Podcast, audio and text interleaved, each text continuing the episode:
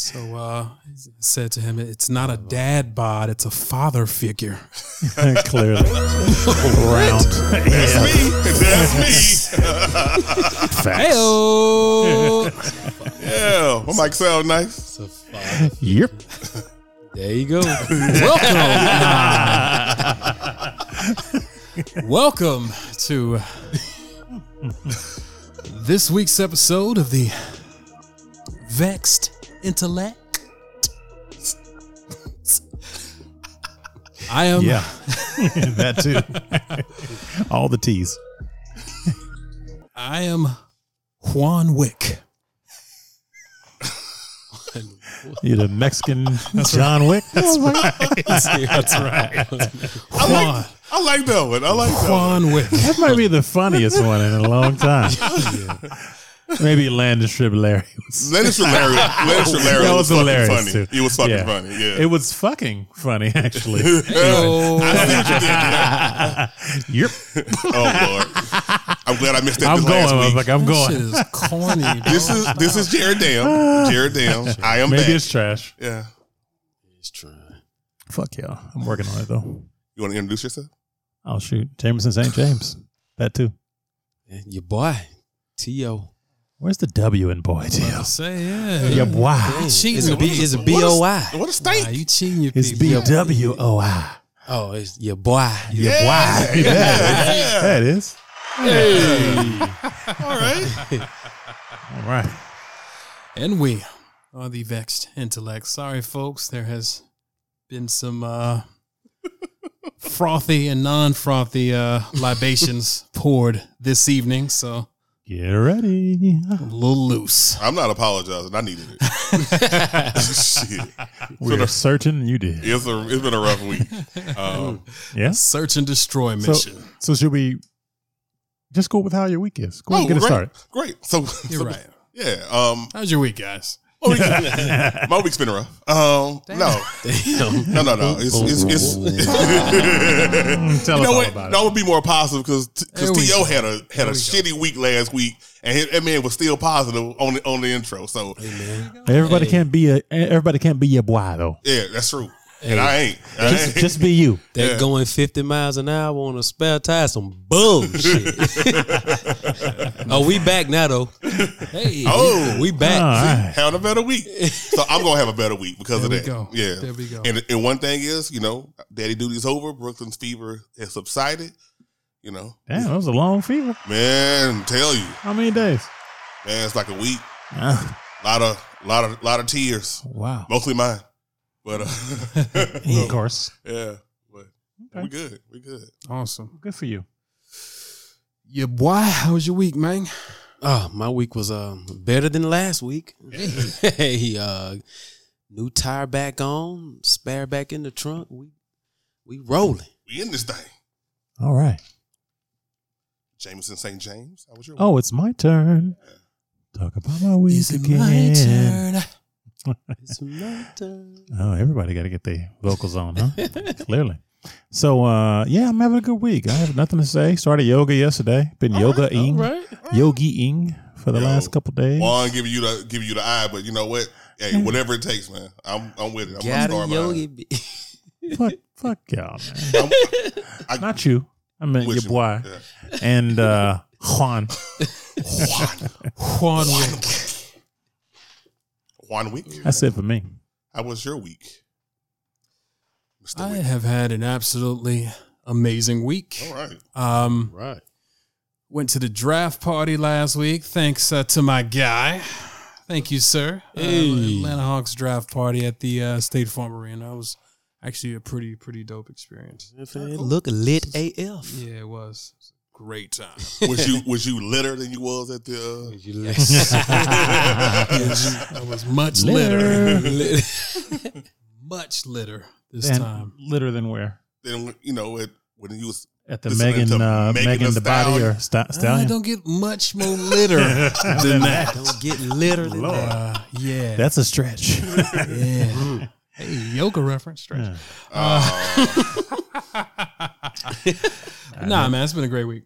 Great week. I've worked from home twice. Uh, yeah, it's been all good. all right. All good. All right. Let's get into our sponsor for the week.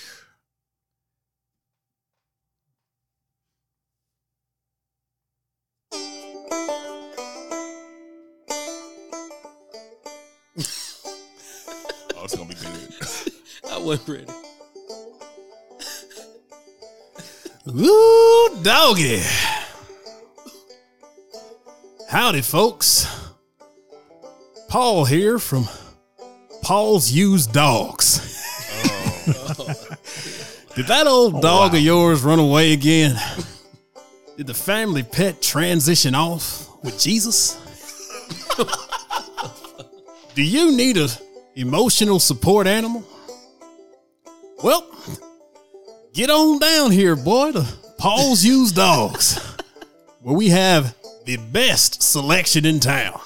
Now, unlike other used commodities that depreciate in value as soon as you take them off the lot, a used dog is actually one of the best investments a family can make. I guarantee it. Fourth of July is right around the corner. Buy American. We got Alaskan Malamute, Boston Terrier, Chesapeake Bay Retriever. And if buying local ain't your thing, we've got German Shepherds, British Bulldogs, and Mexican Chihuahua. You won't be disappointed, I guarantee you. We even offer a five year, that's dog years, warranty and Oh, a three day money back guarantee. No questions returned policy. Hell, we'll even take care of the shots and take a shot with you before you go. Woo, doggy. That's Paul's used dogs. I didn't hear Paul mention uh, African dogs like uh, Boerboels or Rhodesian Ridgebacks. They, they get black dogs in there? Hashtag adopt, don't shop. All right. Our word of the day. Eel. Hold on. Let me make sure I don't blow our eardrums out with the uh, drum roll this time. Whoops. See. Good effort. You see what I'm saying?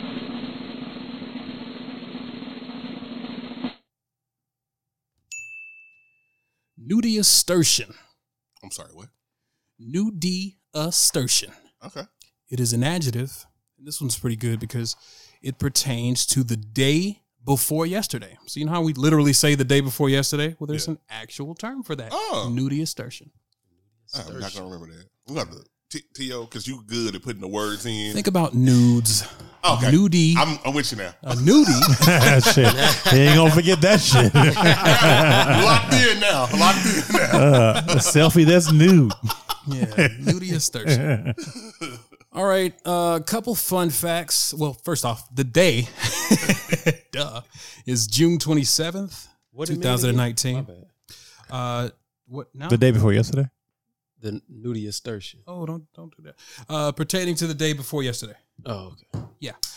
Uh, today is June 27th, 2019. Couple fun facts about today. On this day in 19, excuse me, 1652. Fuck. New Amsterdam, now New York City, All right. enacts the first speed limit law in North America. So what what what year was this? Sixteen ninety two. 1652. Is this for horses and buggies and shit or what? I got the horses in the back. Wow. 1890, George Dixon becomes the first black boxing champ, uh, bantamweight. Skip all the way to 1967, the world's first ATM is installed in Enfield, London. 1979, Supreme Court rules employers may use quotas to help minorities. 1994, Aerosmith becomes the first major band to let fans download a full new track from the internet, from hmm. Al Gore's internet. Hmm. Thank you, Al Gore. And lastly, 2008, Bill Gates steps down as chairman of Microsoft to work full time for the Bill and Melinda Gates Foundation.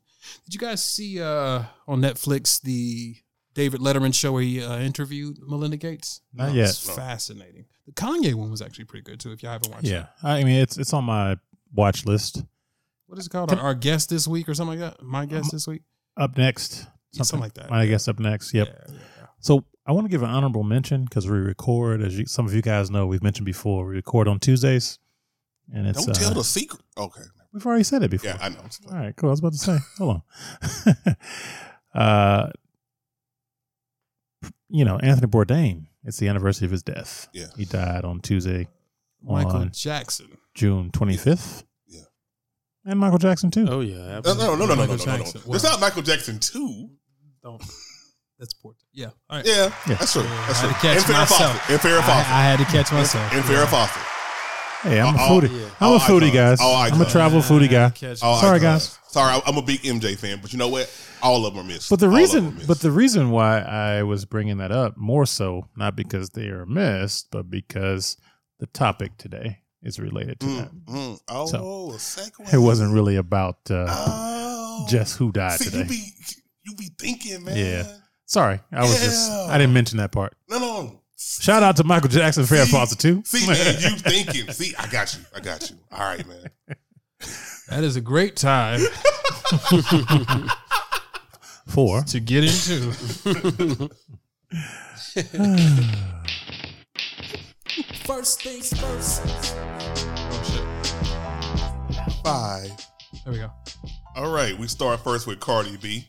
Uh, Cardi B was indicted last Friday on multiple felony charges. I believe it was about 14 charges um, from a brawl at a New York strip club that happened last August, according to news reports. Um, at this point, yo, does this does this tarnish the the the, the shine of the crown of the queen in this in this sense with with these, these For for me or for the for the masses? I For the masses. refuse to comment So- under the grounds that it may incriminate me. Last time I said anything about Cardi B, they were upset. So, So I'm muting myself. so for me, uh, if drugging guys and taking their money didn't incriminate her, then I would say this probably will not either. Yeah. So Yeah, and she actually admitted that. yeah, she said, "Hey, I did it." yeah. so So that's it for me.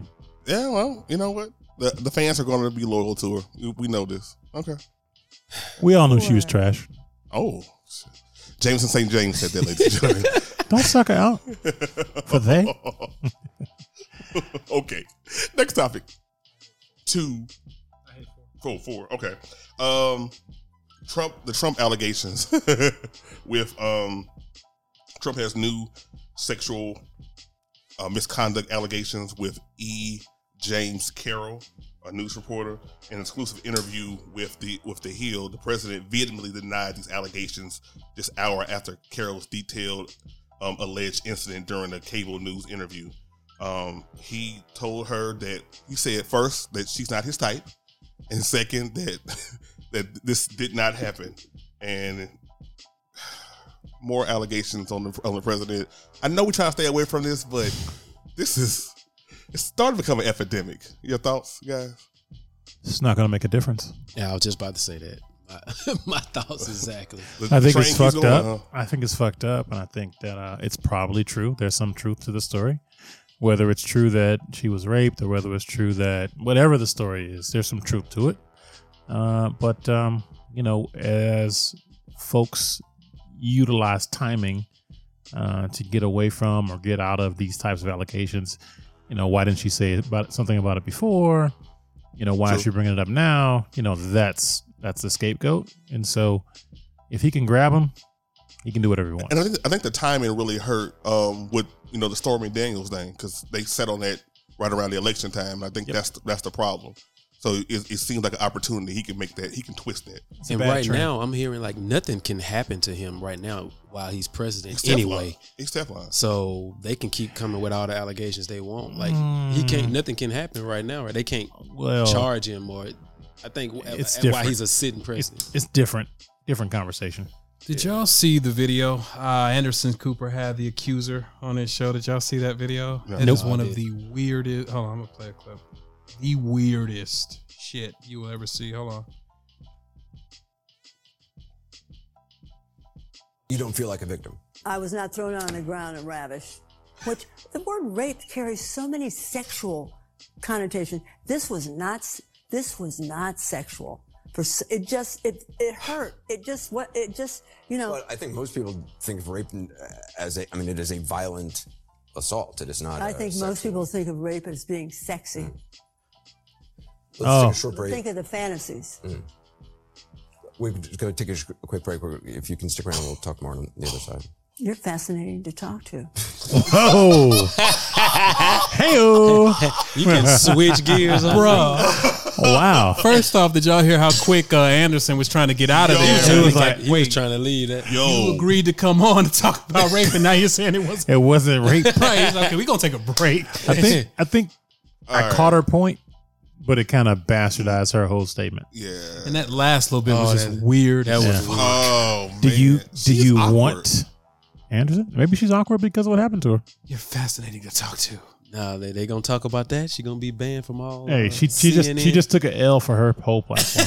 She did. That was it. That was it. That was like I said a minute ago, he's gonna all. find a way to weasel out. That was all. Period. All right, we're gonna move on. Um, we kind of sticking with with, with Trump because um, you know, on Monday, Trump uh, unveiled sanctions against the Ayatollah in Iran, uh, the top ruler and spiritual guide to many uh, Iranians, um, along with eight um, military um, commanders as well.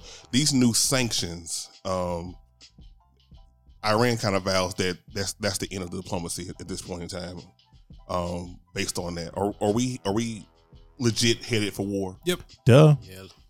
This is his No, one. it's not yep. It's yep. Oh, I hate y'all for hating my shit. but no, I mean, so is there there is no way around it at this point, right? No, I don't think so. We're not headed for war. Because if Donald Trump shows you anything, he should have bombed their ass the day they bombed our drone. Right? He's a pussy. You know, no offense to anybody, but he's a pussy. this is his war. Uh, if you think about it, uh, you had H.W. Bush, Mhm. Gulf War, Go, yeah. and Clinton. All right, let's get the economy back straight, you know, after war. And you had W, you know, after 9 11. I went back to finish the job in Afghanistan Everybody gotta have. and Obama, you know, so it's it's the the natural progression of things. Every other president has to have a war, and uh, Yeah, Clinton had Bosnia. ironically, Yeah, uh, yeah, I'm talking about major Yeah, well, wars, Yeah. like not to Bosnia was like, Yeah, I get you. I get yeah, you. But yeah, I mean, he had Kosovo too, but okay, yeah, but they were like, you know, white people uh, um, ethnic cleansing. So they had to do something. Yeah, potential Mm, last mm. term, so he got to go out with. He got to have a war on his belt. You know, not like they're going to do something in Sudan, but, you know, hey. Oh yeah. yeah, For the, I mean, I just wanted to drop that. no, no, you, you was right to do that. All right, let's move on to the next. one. Two. All right, um, we're gonna talk about the migrant kids in the uh, around the border area. Um, looks like uh, AP originally reported last Thursday that kids had gone weeks without adequate food, water, um, and sanitation. Um, after that report, it looks like the government moved most of those kids from that that that, um, that border patrol station. Um, more than 300 kids were moved. Um, still 30 remain in that facility. So at this point in time, um, John Sanders, the the acting um, Customs and Border Protection um, Commissioner, is resigning. You know, this this is a mess. Is is all, all this done because AP just cracked the story? There's nothing to do with human decency whatsoever. Correct. Yeah. No one cares about decency or about, um, you know, it's a class thing, right? Yeah. So, you know, we look at it often in the black community as, you know, they don't care about black folks, they don't care about Mexicans, but really they just don't care about anybody, anybody that's not them. And it's not always race. Sometimes it's uh, class. And so these folks, uh, unfortunately, represent a threat to some perceived station, not perceived, but from the majority rule of the uh, ruling class. And uh, this is the uh, outcome. Do you think now that um, AP did a great job of reporting this? Do you think now that things may change going forward? Maybe public sentiment changes now. no. Uh, what do you guys think about uh, AOC calling it an internment? Um, excuse me, uh, uh, concentration camp. I, I I don't re- I, I don't feel comfortable with her using that that comparison, but in a sense, it's probably not that much different, honestly. Keep in mind, a concentration camp is not where the killing was done to the Yeah. Jews. Those are two separate things. But you know, Right. that's- that was that was where the detainment happened. Gotcha. So her argument was, you're detaining these people, you're keeping the lights on, you aren't giving them toothbrushes, soap, the basic necessities, Yeah. and you're giving them aluminum blankets. I think what she does is she, um, unfortunately, um, good or bad, she shines a a light, you know, on circumstances that may not necessarily be true, right? I get it. Like the circumstances are fucked up, but to call what's happening there an internment camp, which is, you know, to harken back to the days of the World War uh, with the Jewish concentration camps. Uh, I just think it's it's false because the folks in the concentration camp were hoarded in because they were inside of a country already, Mm. right? It's it's a, a slightly different scenario. These are people who we're trying to keep them out, you know, so we're putting them in a certain scenario, and um, and the Jewish folks were they were getting set up for um, the death camps. So I think it's different with that regard, but just to play devil's advocate, I mean, the Germans were the natural citizens of that land. So they were putting them in those camps. Like you said, I mean, obviously they were setting them up to get them out of there, but from that regard, like the, the, the natural citizens of the land were putting foreign citizens in camps. So I think that the comparison in less than you know livable conditions or or, or sub you know livable conditions I, I think that that's more so what she meant not that it, it mirrored yeah, I you mean, know what i mean So I think sometimes we got to be clear because sometimes if you're very um, inflammatory with your language, it helps you miss the mark with the message. Uh, there were think it was German Jews. Well, there were German Jews. That's cool. There were German Jews who were German, i know and we heard you the first time. i know Uh, there were German there was Jews. no need to insert German. that in there There was the, both of them. keep going Like insert what? keep going Keep going on what? finish your statement I don't know what you're talking about. finish your statement I would if you wouldn't quit, quit, keep quit interrupting. Could you stop doing that? finish your statement please this is So, foolish we have things to do. It's do very foolish. so keep going Yes, I will. but Thanks. Not because you asked. keep going All right, we we, we press for time. guys. yeah So, we are um, this is stupid keep going All right, that's what I'm saying. What, what are you talking keep about? going Uh, so uh, what I'd say is uh, the difference is, um, yep, lost my point. So continue. right. I mean, obviously, it's, it's it's something that that needs further discussion. Maybe we'll talk about it at a later date. I know we had one um, additional first things first, but um, so I'll, I'll instead of playing the video, I'll kind of just cover it. Maybe bring bring things a little bit lighter. Um, the BET Awards. Um, one of the highlights from the BET Awards was was obviously Please that, don't need to lighten anything. Just you don't have to say I heard you when I make a counterpoint. That's unnecessary. You've done that before. That's unnecessary to do. Hmm. Well, you, We're you having a conversation. Mhm. You know what I'm saying? So you can disagree with the point, but there's no need to say that. So it wasn't about the point. I heard about- you. I heard you. Like It, was there's no about the fact that. you said it twice, and we. I said we heard you. Actually, I didn't say I heard you. If you want to play semantics, Yeah, it's no semantics. be cute. That's It's just the facts. But it was unnecessary. It's the facts. What was unnecessary is that you saying a lot. you know, There's but no if, need to but do that. there's also no need to speak over what I'm saying. I wasn't speaking over what Okay. you were saying when I said that. I made a point that you didn't agree with, and No, I I, I said I disagree. He was like, "Okay, yeah, we heard you." Like, there's that's unnecessary. So what happened was you said you disagree, right? And I was okay with your disagreement for the fact. The fact of it is, oh, it's okay. You disagree. But then I continued on from your disagreement and started the conversation just to say what I had to say. And then you came back and said, I disagree a second time. And that's where we went off the rails. Yeah, because for the record. gonna All right, we got we got sun me. We got I'm not I'm sunning you because- sun so me. yeah, we, yeah, we got it. We got it. Like, So nah, I didn't. nah. So so first off, my tone wasn't like that. we heard you. First we off, my you. comment didn't sound like that. Yeah, gotta- yeah, we gotta move on. So gotta- okay, like that. we well, gotta run it back whenever you get the chance. We got to move on. We got to move on. How Uh, about that? You can run it back on all your platforms, folks. Son. uh, Tio, Linktree. the uh, the, the tire still good, right? Yeah, we good. All right, all right, all right. we rolling. All right. Well, Just like we rolling. Yeah. well, since we are pressed for time, let's go ahead. No, no, no. Let's go to the second. Let's go with the, the last one. Oh, the, the, the last one. We do BET not need Awards. to talk about no BET awards. It- it's fine. Let's, let's All move right. on. We got Go a. Let's call. move on. What we got next? Are we not gonna do Vex Sports? We can do that after. Uh, No, we can. I mean, you you, nine you thirty choose. though. You know what I'm saying? So I know you. I just want to respect our times, respect her time rather. So All if you want to just go ahead and get into the monologue. Oh, let's uh call her or get. Well, Oh wait, no, no. Let's do let's do. uh You want to do your glow girl first? That's pretty quick, and then we'll switch to caller.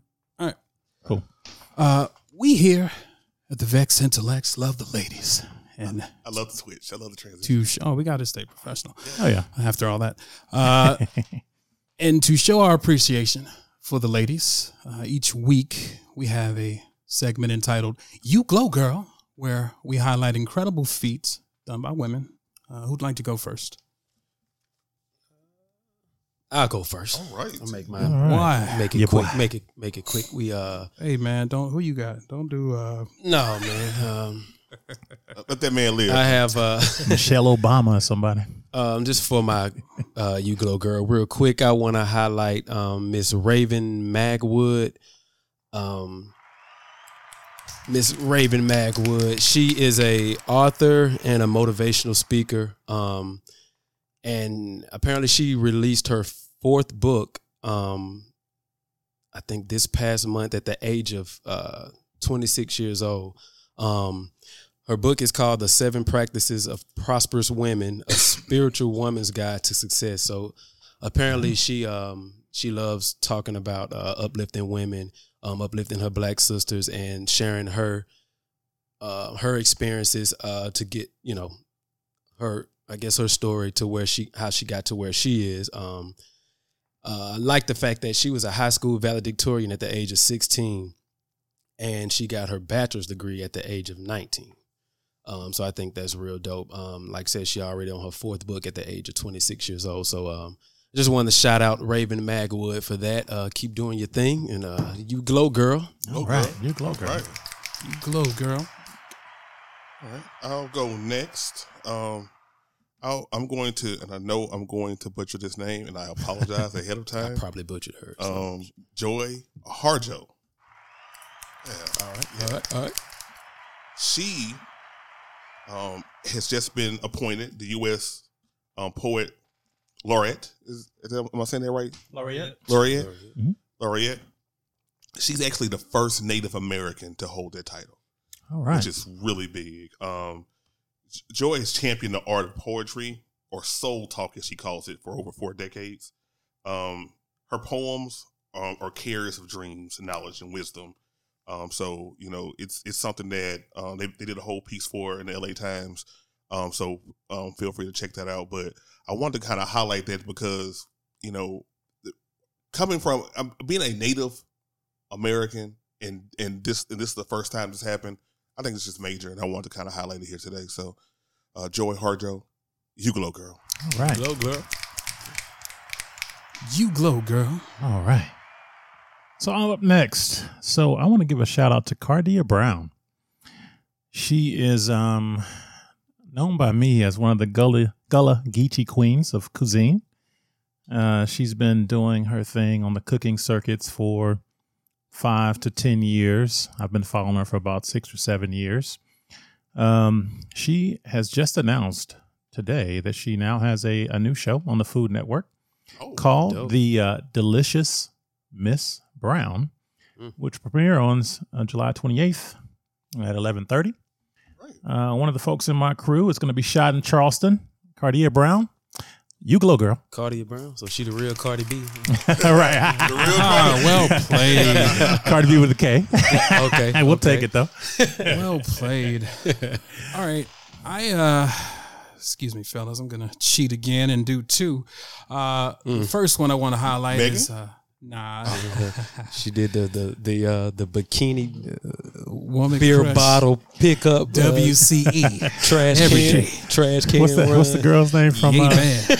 from the Clermont Lounge? Crushing beer cans. the the first uh, nominee that I have this week is uh, Suzanne Shank.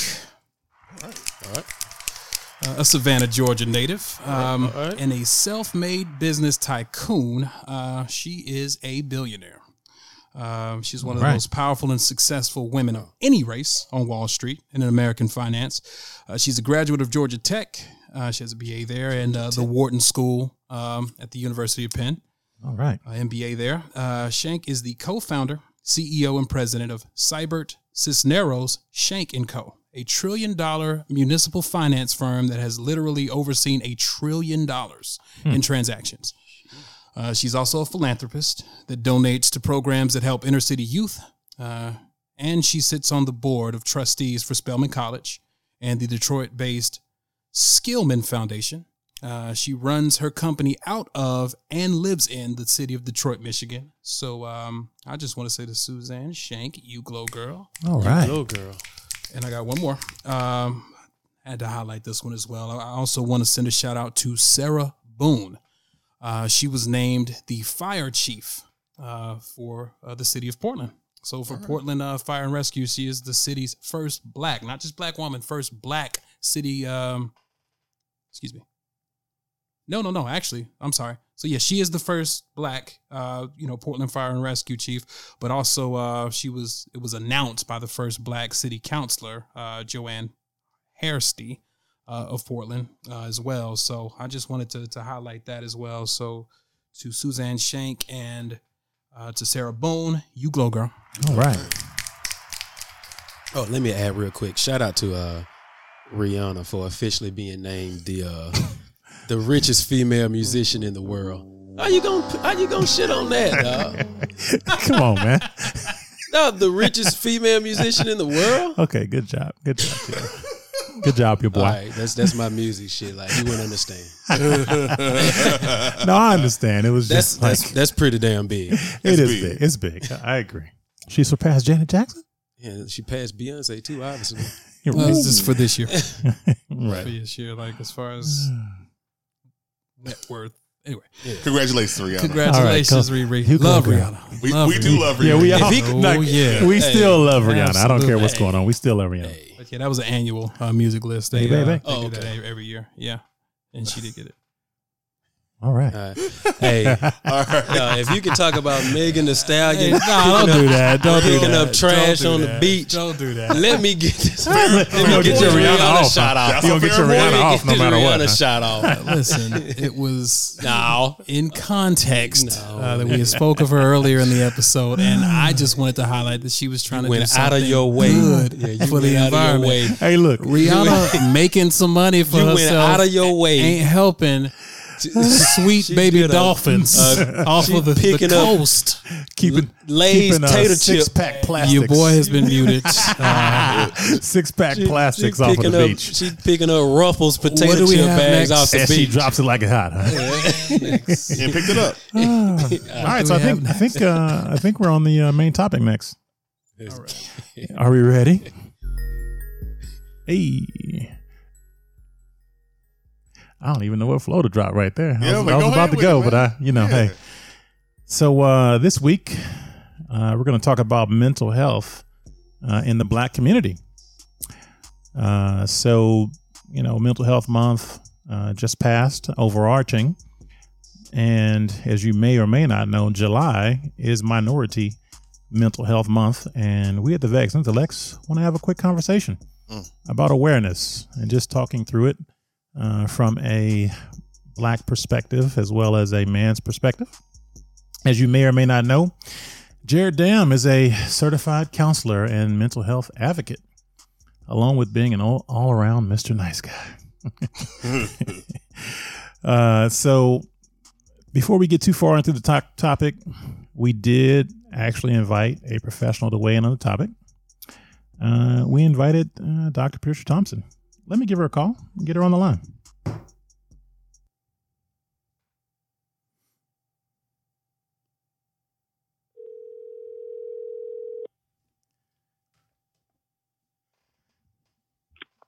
Hello, Hey, is this Dr. Thompson?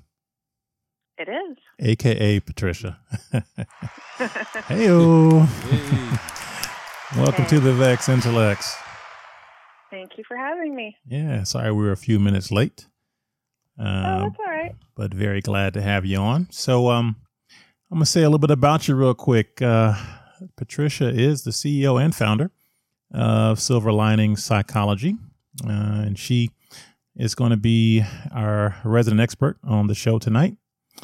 Currently, she specializes in executive coaching and has developed some great techniques around mindfulness. Mindfulness.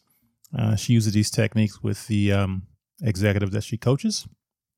Of course, you can learn more about her at silverliningpsychology.com or by picking up her book called The Consummate Leader uh, A Guide to Inspiring Growth in Others and in Yourself. Though she is uh, currently specializes in management consulting and executive coaching, she gained her PhD in clinical psychology and has done some great work uh, within the Atlanta community. So, um, welcome, Dr. Thompson. Welcome. Thanks again for having me. Yeah. All right. So uh, before we get into the topic, I just wanted to ask you a couple quick questions about you and your background. If you want to tell us a little bit about your background and tell us what inspired you to become a psychologist, that'd be a good place to start.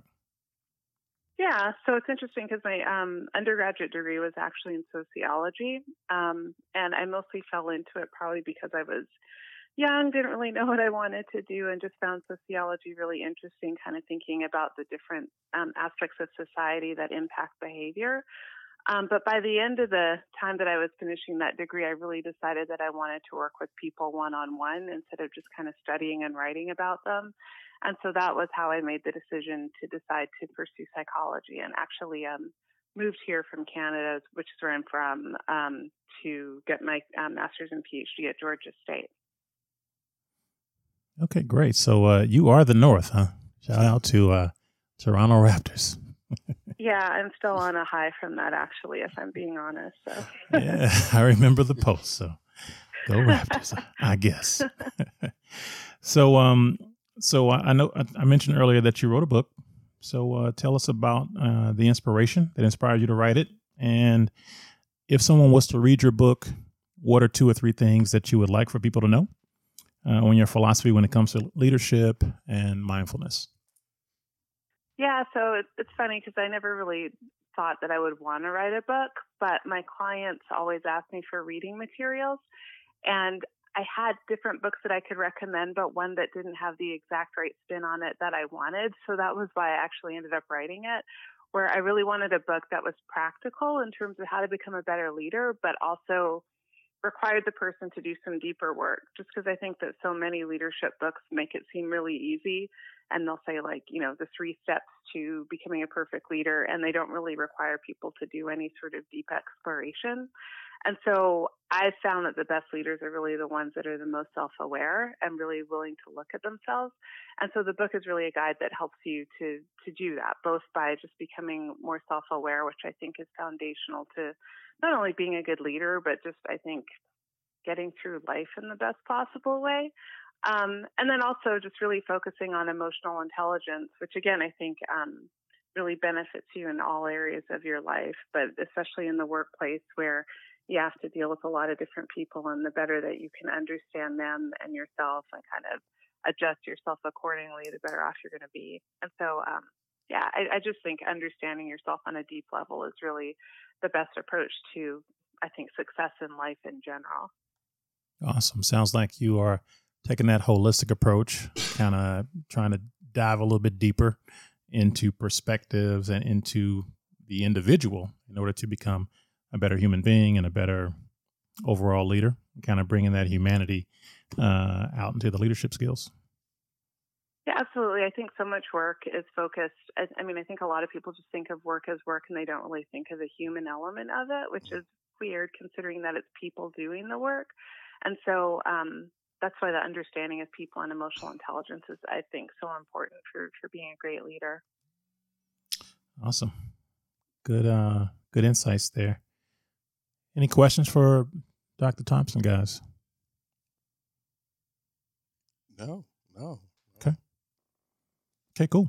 So uh we're gonna go ahead and dig right in. Uh Yeah. a quick stat about uh, mental illness. Um, according to the National Association on Mental Illness, 18.6% of adult African Americans are living with mental illness. Uh, that's almost one in every five people.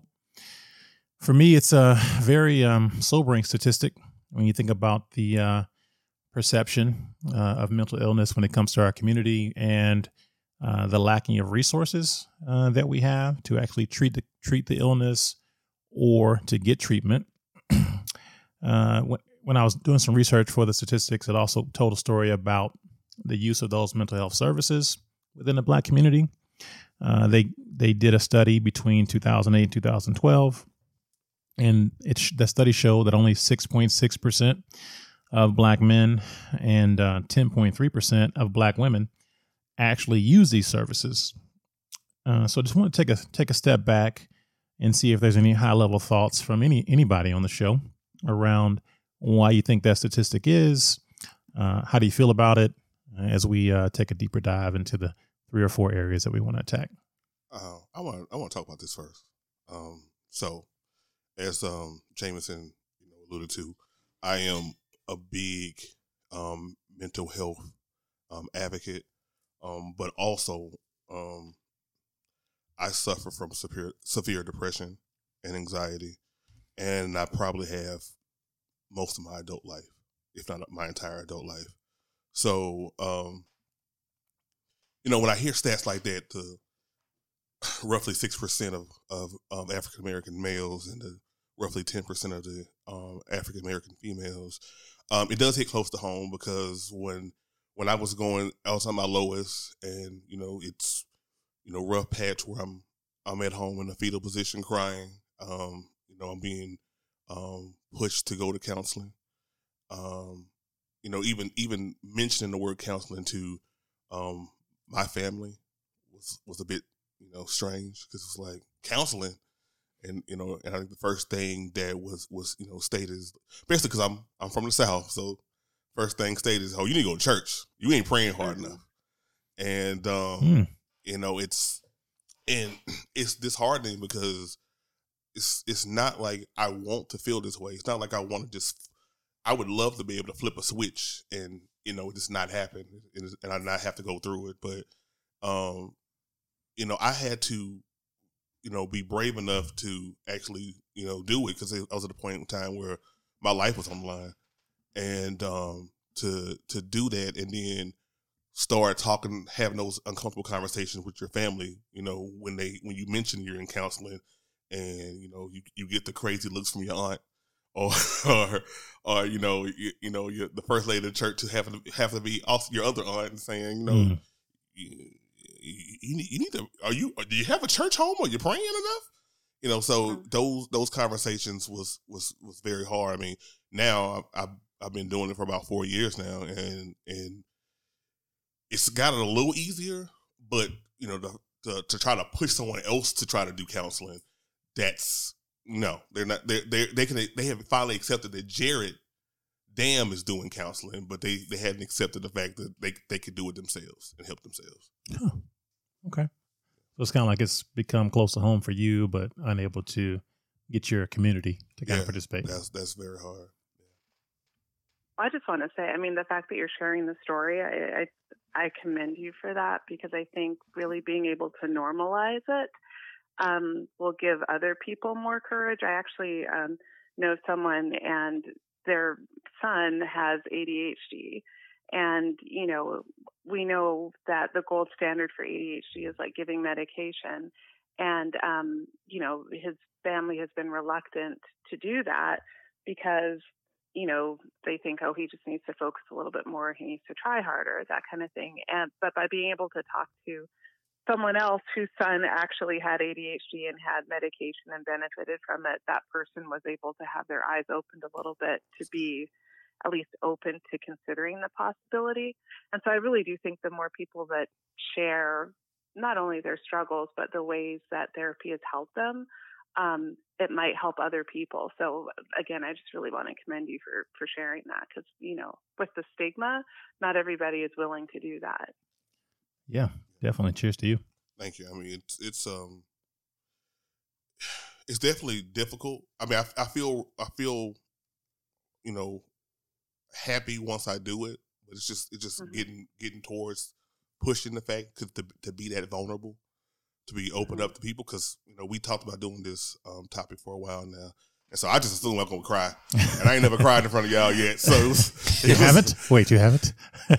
not on not on the mic. Okay, cool. but, you know, so I was I was a bit nervous about it, and, and you know, even today, I, I mean, I think I ended up sharing a, a post that some thoughts that I was having about it. I, um, uh, you know, it's an, another organization that I, I, I work with that I, I kind of gave a testimony to on on Instagram. So it's every time it's like it's just opening your soul, and it's it's it's rough, it's raw, and but I, I think what helps me to continue to do it is the feedback that I get afterwards. I, I tell people mm. that, that say, "Hey, I'm so glad that you you said this because I I was going through this and I needed to hear this." And Well, and I think too, like just letting it out, there's for a lot of people, there's an additional layer of shame on top of it. Yeah. And so by being courageous and talking about it, you're kind of saying, I'm not going to be ashamed of this or I'm going to, you know, fight my way through it. And so I think it gives you a, a sense of release as well, just to be able to talk about it. it does. Yeah. So you know, I, I don't think I could have written this any better. Uh, you guys in your uh, initial dialogue on the topic actually covered, not covered, but touched on a few of the points that uh, I wanted to hit today. Uh, one of which being, you know, how religion plays a factor, and you know how the social pressures and the normalcy around uh, counseling and mental illness uh, play a factor. So let's dig. Let's take a second. Let's take a pause on those two and uh, dig in a little bit deeper a little bit later. Uh, let's get a quick hit from um, Wine. Juan. I was like, what's, I was like, what's Juan the name Wick. again? Juan Wick and uh, your boy. See if they have anything to say, and then uh, we can move into our main topics. Um, uh, this is Tio speaking. By the way, I don't I don't really have anything to add to that. Um, you know, I think you pretty much summed it up. Um, you spoke on the ADHD thing. Um, I will say my experience with that um, has been pretty interesting because my son uh, has ADHD, and uh, when I met my wife, that was something that was disclosed early in the relationship. Uh, so you know, I guess that I would know going in, you know, what I was dealing with, and being that uh, I never had that experience before or been around it, I really didn't know what to expect until I started seeing um, certain behaviors, and I was like, oh, okay, so this is a real thing, you know, because like you said, some people say, oh, um, if he's acting up or can't sit still, just you know, uh, spank him or Whoop his whip- ass. you know, Yeah. whip him, and you know, Yeah. but it, Mhm. that wasn't the case, you know, and um, it was to the point to where he's actually he, he actually takes medication. Um, he still do. Uh, he's gotten better now um, as he's gotten older. Um, but I remember when he was around six, seven, eight. Um, it was really a struggle for him. Um, but it was kind of crazy because he understood what he had even at a young age. Um, Mm. he knew he wasn't, you know, like the other kids or something wasn't right. And I remember certain situations where he would forget to take his medicine or, you know, and he would go to school. And normally he's a quiet uh, kid, a studious kid. So we knew when we got calls from the school, you know, we knew that he didn't take his medicine because the teacher would call and be like, Cole wouldn't stop talking. He wouldn't sit up because he, I mean, he actually couldn't help it. And um, and it was a situation where we tried not to punish him because, you know, probably it was our fault that he didn't he didn't take his medicine for that day, or he was rushing, you know, to get ready for yeah. school and he didn't have time, and we Yeah. was just like kept our fingers crossed, hoping nothing happened. But right. it was uh it was several times where we kept our fingers crossed, but we still got that phone call. we was like, you know, so we we had to explain to him that, you know, um, you know, you're not in trouble, you know, we we understand what, you know, what's going on. And um I just want to say that that as a father, um, stepping in, um, being a young father like that was, you know, pretty uh pretty difficult It's a lot. um, and not, not really knowing how to handle that, um, other than just making sure he has his medication. Um, and now, uh, like talking with him now, you know, he's actually about to go off to college, and um, like he knows how to deal with it. Um, he knows when he cannot take his medicine and be okay. Mhm. Um, and because he, he don't like the way it makes him feel sometimes. Right. Um, so I'm glad that he's, you know, educated himself enough, you know, to know he has the problem and he know how to deal with it moving forward, being that he's gonna be across the country in California and we can't be there with him at all times. Right. Um, but if I can add anything to that piece, uh, I just want to, you know, just add my little experience with that. Um, I, I mean, I think that's I think that's big um, because and I, don't know if you, um, James, if you had this on on your on your list to talk about, um, but the medicine part, um, it that's a you know therapy is one thing, but the the taking medicine is a whole different uh, you know beast in itself. Is is it's you know having to feel that you have to rely on something outside of your own body, you know, Yep. to help you to feel better, and yeah, um, yeah, you know, and it's it's it's hard to sit there and and do on a daily basis. It's hard to sit there and and um, you know just allow yourself to, to to know that you need that type of help. Uh, Doc, Dr. Thompson, is that a U.S. thing, or, or from your knowledge or range of experience, where you know just throwing pills at, at kids, or, or is that like a, a global phenomena? Good question. Yeah, Yeah, I mean, I think it, it, does vary across culture, but I think um, the U.S. is probably more prone to that. I mean, you know, you see all the ads for, you know, every kind of pill. And so, I mean, I do think you want to be careful about not as a first line of defense, depending on what the issue is, necessarily throwing medication at it. But we also know that for some conditions, medication is kind of like the gold standard, you know. Yeah. Um, Mhm. For some depression, for instance, if it's mild or moderate, medication might not be the way that you necessarily need to start. But if it's severe depression, you know, medication can help to lift the symptoms enough so that therapy can have more of an effect or that you can actually feel like you can get out of bed enough to try some of the interventions that might be suggested. Um, but yeah, different, different, I guess, mental health issues have different degrees of, I guess, physiological components to them. Um, but but yeah, I would say the other thing is too. A lot of times you'll have um, family doctors prescribing medicine, and while I think that's better than nothing in some cases, they might not have the same level. Well, not might not. They don't have the same level of education in terms of dealing with those kind of medications as like psychiatrists do, and so you know people might not even be getting the best effect that they could get from medicine just depending on who's prescribing it and their level of expertise. Hmm. So um, it's a lot of interesting factors to really be be navigating in mental health. But I mean, there is a physiological component to a lot of these things. So again, like I don't think you can stigmatize yourself like just like if you had I don't know allergies or you know or um, diabetes or something, and you could take a medicine that would help you with that. Um, I don't necessarily see the harm in that. Yeah, my brother um, had ADHD as well, and he used to uh, have to take Ritalin. and um, you know, he had gotten to a point to where he was like, "Mom, I can be good. I promise, I can be good. I just don't want to take that medicine anymore. I hate the way it makes me feel. You know, I, I just, I just don't want to take it out. Be good. I promise." So I just was curious on that. Thank you. Mm. No, I think that's a that's a great point. I think that's a great point because um, you know, I was borderline ADHD when I was a kid. So, Mhm. uh, and there was always the conversation of, are you ADHD or are you just a badass kid, right? Or are you just a troublemaker, or are you just too curious, or you know, whatever those things we we um, characterize ourselves as.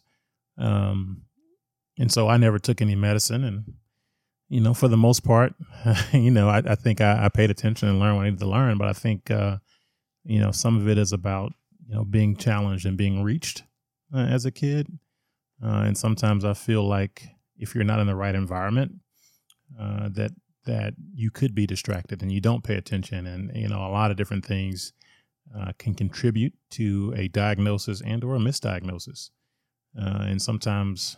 Uh, I know you said it's a very cultural thing as far as prescribing pills, etc. But in my, you know, unprofessional opinion, I just feel like, uh, you know, maybe we are quick, very quick to to uh, typecast or um, pigeonhole or position someone as having a condition like ADHD. Yeah, I definitely think ADHD is overprescribed, and I do think that um, there are things we know, like about children running outside for recess, and that that can help them to concentrate. But the way that schools are set up is that they're expected to spend much more time sitting down, and they're getting rid of PE, and you know all those sorts of things that um, can actually help them to focus. So I, I do think that it's overprescribed. And at the same time, I also think that there are instances of it that are misunderstood as just bad behavior or not being disciplined. So I think both exist. Absolutely. Oh, yeah. yeah. good question, uh, Juan, and good uh, commentary, everybody, uh, on the topic.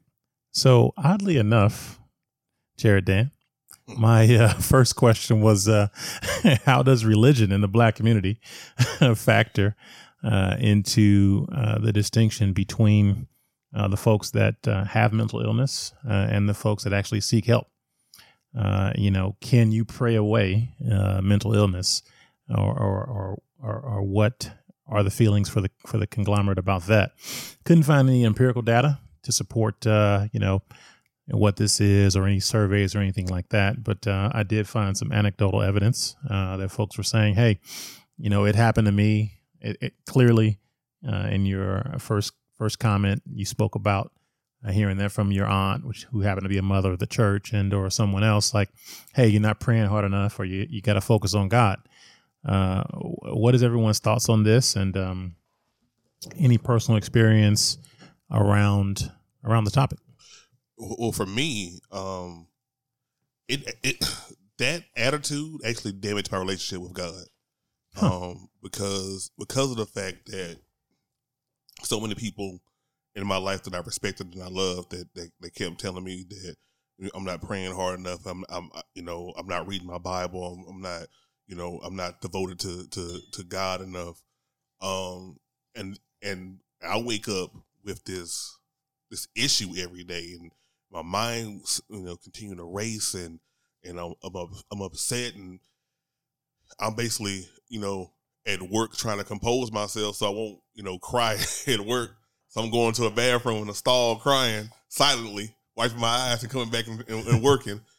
so it got to be to a point for me. It was like, you know, you want me to pray to to to this being, this this entity, mm. and I'm freaking struggling like this. And so it took a long time. Like, you know, as I mentioned, I, I've been doing therapy for like four years, but it took like th- three years before I, before I even was even remotely interested in repairing my, my relationship with God because of that. Because because I had to hear that all the time, and, and even even still, you know, if you post something or you say something or you see something, and, and someone says, "Oh, I'm I'm," you know, you need more prayer and, and everything. I, I just it, it, still rubs me the wrong way. It's like you know nails on a chalkboard for me. Mm. Okay, good feedback there. So you know, I'll jump in real quick and just say that uh, I never really had a conversation about, um, you know, where I am mentally and what's going on with me in depth uh, with folks in my family. Uh, but what I'd say is, is that anytime there's an issue in my life, the answer is pray about it. Mm-hmm. Yeah. Have you talked to God lately? You know, yeah. what what is what does your spiritual life look like? Uh, you know, and I think, and and I think I have had a lot of frustration with that being the answer uh, for the every problem that you have, yeah. and so I could imagine how I would how I would feel if I said, hey, I'm I'm I'm crying every day, or I can't get up the energy to go to work, or I'm depressed, or you know whatever whatever that looks like. Um, and I would say, you know, everybody's, you know, shit. I'm depressed sometimes. I sit on the couch all weekend and not do shit. Is that lazy or depressed? I don't know, but sometimes, you know, when I do it, I, I'm thinking about my life and where I am and what I should be doing and what I'm not doing.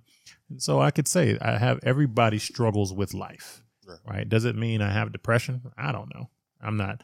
I, I haven't um, haven't haven't gone that far with it. But what I'd say is is that the answer that I've always gotten, if I ever bring something up to my mom or someone in the family, is, "Hey, how's your relationship with God?" Yeah, I mean, I I think it's, I think it's um, I mean now, you know, kind of have having having to hear it for so long. I think now I got to a point where I, I got the rebuttal for it. I got the answer for it, but beforehand it was, it was rough, and and and now you know you, you just kind of have a you know a real talk, and I'm like, well, you know, God helps those who help themselves, and you know, and I and I need help, and you know, the the Bible says, "Seek and ye shall find," Mm. you know, and so and so I I am seeking the knowledge, I am seeking help because I need help. Say, knocking the Yeah. door Yeah, shall so, be open. So, uh, uh, along with my relationship with God, I should be able to heal myself. And then when I drop that little bomb on them, you know, get a little quiet. True. So- It's the God in you, good brother. he said, "Good, brother, yeah, the good brother. the good brother, Jared." Tam. That's funny. I, I, I was just going to add, um, I don't think it has to be either or because I mean there is research that suggests that having a spiritual life and having a community and maybe mostly the social support that does it can be really helpful in terms of people's mental health and their Absolutely. overall sense of well-being in life. But by the same token, I mean it sounds like if you're getting a lot of messages that are related to judging you or suggesting that you're not doing something correctly or that you're not trying hard enough. I mean, I can totally understand how that would undermine, you know, your relationship with God. Or I think also if you were praying a lot and you weren't getting any relief from your Mhm. symptoms, then what does that mean? You know, that's a whole other layer of perhaps guilt or shame. Um, and so, I mean, I think a spiritual community can be really beneficial if it's a supportive one. Um, but the problem is that a lot of them are not that supportive. You know, I was at a service a couple of weeks ago actually, and the minister was talking about bipolar and kind of making a joke of it and saying, you know, you only need God. What's with two personalities? And like totally misrepresenting what bipolar is. But also, I was just thinking there's this huge group of people who are getting this completely unhelpful message. And what if somebody in here does have bipolar, which statistically they probably do? And so, you know, I think it's irresponsible sometimes some of the messages that the ministers are giving the congregation, particularly given the need in the black community for mental health. Absolutely. Now, if I could, if I could ask a quick question, um, since you just spoke on that, it just made me think how how does that make you feel in your profession? Um, being that what we talked about so far, um, knowing uh, the symptoms of uh, chronic mental health or just mental health overall, and knowing that there's a deeper issue. Um, and like you said, you sit in service and hear a pastor um, just kind of say, God is the answer. God is the answer. You know, Jesus and talk to Jesus. Um, like that, that'll cure you uh, of everything that you know that you're seeking, and you sitting there like, no, this person needs to talk to somebody. Like he needs more help than that right now. Like, do you battle with that? Um, being that this is your profession is to um, help people. Um, or do you find is it is it kind of like a weird feeling uh, when you hear those messages like like you just spoke of of the pastor like make making fun of the bipolar situation? Yeah, I mean, it's frustrating just because Yeah, I, I know that people don't need to be hearing that. And I think, Yeah. um, you know, but for some people, I think just praying probably is helpful to them if they don't have something that's very severe. Um, I mean, if I were to look at it scientifically, and I guess this might sound a little bit weird, so I don't want to offend, but I mean, positive expectation can help with things, right? And Mhm. so that's why that's why placebos sometimes help, right? That Mhm. just have it, your belief system can help you to heal from certain things. But I think for things that are more severe, or if you've been trying and it hasn't been working, then you don't need to be shamed into thinking that you're just not good enough or God hasn't blessed you in this way or whatever. Um, and so, yeah, I think that's where it really does a lot more harm than good. And then people don't get the help that they need and they struggle for a lot longer than they need to. So it's really unfortunate. yeah, I, and, and and you know with the the spirituality and with religion uh that aspect you know that's uh just to kind of circle back to what you talked about like it doesn't have to be either or. Uh, you know, for a lot of Mm-hmm. people with, with spirituality, that that's that's their hope that there's Mhm. there's a better world, that there's there's there's Exactly. better. So you can work on your internal issues, you know, and and, and talk them out uh, with a professional, and, and also you know study your word and and, and fellowship with uh, you know of like minded people to you know just kind of Yeah, yeah. I mean, I agree. I, I think I think um, when when you when you're facing something like this, um, you have to heal yourself, mind, body, and soul. yes. And so and so you know the mind part. If you, if you if, whether it's medicine, whether it's therapy, um, you know the soul part, spirituality. However you however you choose that, whether whether, whether it's whether it's church, whether it's you know meditation, whether it's you know whatever, you have to focus. You have to have that part, and and, and also um, piece that we hadn't really talked about the physical part, um, because you know that was a game changer for me. Actually, Hmm. you know that piece trying to to work out, trying to do more the, the cardio. outlet. Yeah, but what outlet? Yes, Mel- but, mel- and then but like then a, internally, and, I, and I, Oh, the yeah, doctor yeah, can speak yeah, yeah. about that as Yeah. well. But it it it, it like helps. melatonin or something like that, yeah, I mean it, it, it helps. You know, just to kind of you know give you in, put you in a, in a clearer space. So you Sure. have to attack that mind, body, and soul. Endorphins. Yeah. Yeah. Yeah. Yep. man. Good comments on that. Um, I totally. can just add one thing on that. Sure I mean, they, they found they found that for mild and moderate depression, um, exercise is as effective as medication, actually. Mhm. And there's Mhm. also a lot of research that we're finding now about the link between inflammation and depression. And so, if you have an Mm. anti-inflammatory diet, that can actually improve your mood symptoms. Hmm. So it, it's all very much connected. Are you advocating for keto now? Is you a keto doctor now? I am not a keto doctor. That's an interesting point. okay, okay, ke- keto. no, that's a great point though, and something uh, we should definitely all think about.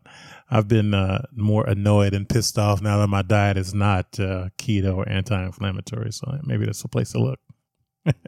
Well, ac- actually, fruits and vegetables are also linked to improved mood, and I don't know how many fruits you can have on keto. So different, different studies will tell you different things. of course. Good point, though.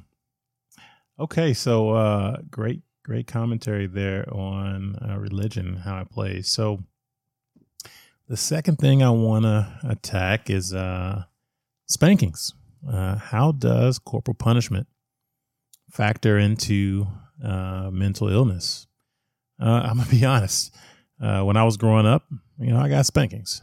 You know, my um, my dad uh, he would be annoyed by something I did or didn't do up to standard. Uh, my mom would complain about something, and my dad would say, "Hey, there's a problem here." In order to correct that problem, you know, you might get a hand, you might get a shoe, you might get a belt, uh, you might get anything. Uh, but uh, that was normal uh, in the way I grew up. So, I'll preface this conversation to say that uh, France, uh, as a nation, uh, recently as 20, 2017, has made spanking illegal. So you cannot can no longer Ill- legally uh, spank your kids uh, in France. Oh, Uh, right. Uh, and you know they and they're known as a very liberal country. You know they they do very liberal things, and they're kind of, uh, for better lack of a better word, they lead the charge on some humanitarian things. And they don't always get it right, but uh, I would say from a policy perspective, they they've done a good job uh, in that regard, or done a uh, depending on who's listening, a good or bad job. but um, I want to I want to reference a few studies. So there was a study uh, done at the University of Michigan. Uh, found that children who experience spanking have mental health problems or have a greater uh, probability of having mental health issues uh, as adults. Uh, they uh, there was a article in Science Daily that explained the study. It showed that spanking could lead to emotional issues later in life, including depression, uh, suicide attempts, binge drinking, alcoholism, and or even uh, illegal drug use. Uh, and uh, have have any of you guys heard about this? Or are you familiar with this as a construct? um, Yeah, I mean, the literature tells you that spanking is, is not the best approach to disciplining kids. Um, people are resistant to that. I think because culturally, it's just Mm. what they're used to, or they say, "Well, I turned out okay." Um, Mm. But if we're looking from a statistical perspective and probabilities and odds, there are better approaches to dealing with misbehavior. Absolutely. See, I'm kind of torn on that. Me too, actually. and and and and it may and you know to your point it may be my upbringing and and how how you know my you know just my culture but um yeah for for for me well let me let me be clear i didn't get a spanking i didn't get spankings i got whoopings What? Oh, okay. I was about to say what? Okay. i got whoopings i'm to say, talking about Where are we going with You got With- beat. I was about to say you didn't get no spankings. no i got whoopings with extension cord like, like right. that's what i got but um you know i think the times when if i look back on it you know objectively which is kind of hard because i was getting my ass whooped but i think the times where i looked on it objectively i um yeah i probably deserve some of the whoopings you know what i'm saying but I didn't deserve any of yeah uh, that's fair Perfect angel. yeah not me uh, you know Are you sure you're not Jesus? I was just an inquisitive young lad. You know, uh, took the PlayStation slogan, uh, "Challenge everything," literally. Oh, yeah, that would do it. That would do it. But I, uh, I, I, I got some of those I earned, but at the same time, you know, looking at it, you know, now as a father, um, my daughter, um, you know, and I know she struggles with anxiety issues now. Um, I don't, I don't think it's as severe as as mine. Knock on wood, hopefully not. Uh, but um, you know, a lot of a lot of times, you know, you know, when she interacts with, you know, my co-parent, uh, my wife, uh, my mom, you know, and and of course, you know, young adolescent girls they, they had that tumultuous relationship with, with their with the females in their life. Um, so they're ready to kind of just skin her alive. Um, I I'm more interested in, in the why on why this behavior is happening instead of Hmm. getting ready to you know go ahead and, and. React. Yeah, and, and so in, normally, normally, and I can see how that study, you know, about you know the depression and, and the drug abuse and everything, because you you know if if if you if you react, you don't feel like you're being heard, and if you don't feel like you're being heard by the people who love you the most, then you know no one else outside of those walls are going to hear you, and so now you you're just trying to cope with the pain. So I, you know, granted my daughter is not an angel. Sometimes she deserves an ass. Nobody's an angel. but but I try to get to at least least to, to figure out the, the the why this is going on. Just just so she can you know um, voice you know and, and talk about it. And I, and I like to think that I you know we keep open communication that way. So you know I I because I don't want her dealing with the stuff that I'm dealing with. I do not want her going down this road at all. Got it. Well, I think part of the question too is what are you trying to model when you're spanking someone in terms of how you deal with issues. Um, Slavery. and you know, right? Well, if you want to go there, but you know, like I think it's really ironic if someone gets in a fight, let's say a kid, and then they come home and get a spanking, and then it's like, okay, so what are you? Yeah. What are you trying to teach Yeah. this child? You know, Mm. like that kind of thing. It's a it's a very mixed message. Um, and you know, I just think that if spankings worked, I mean, there are probably a lot of people who are in lives of crime who were spanked a lot as children. So it's not like, you know, they're necessarily changing people's behavior significantly. They're, I mean, I think you can think of a lot of examples of people who were spanked and turned out well, but there are a lot of people who were spanked and did not turn out so well. And mm-hmm. so the justification that, well, spanking was what made me the person I am uh, today, I think falls flat, at least to me, when I think of various people who have been spanked in all kinds of outcomes. Hmm. Fair point. Good point. So, you know, a couple different thoughts I have. I've, uh, I've, I've a couple notes I have here. So, one, um, you know, we've all heard. You know, I think we mentioned it earlier. Uh, spare the rod, spoil, Oh, the, child, the child. Right? Reference is inherent. it is. Black community hey, hey, is it black community or is it Bible reference? I think it gets it gets a little bit gray in there, right? Both. So I think it's a Bible reference, but I think Southern Baptists and Yeah, and regular old colored folks uh, definitely reference it a lot. I mean, I, I've referenced it. I've thought it. You know, I have uh, people and kids in my family that I think, man, they need some more spankings.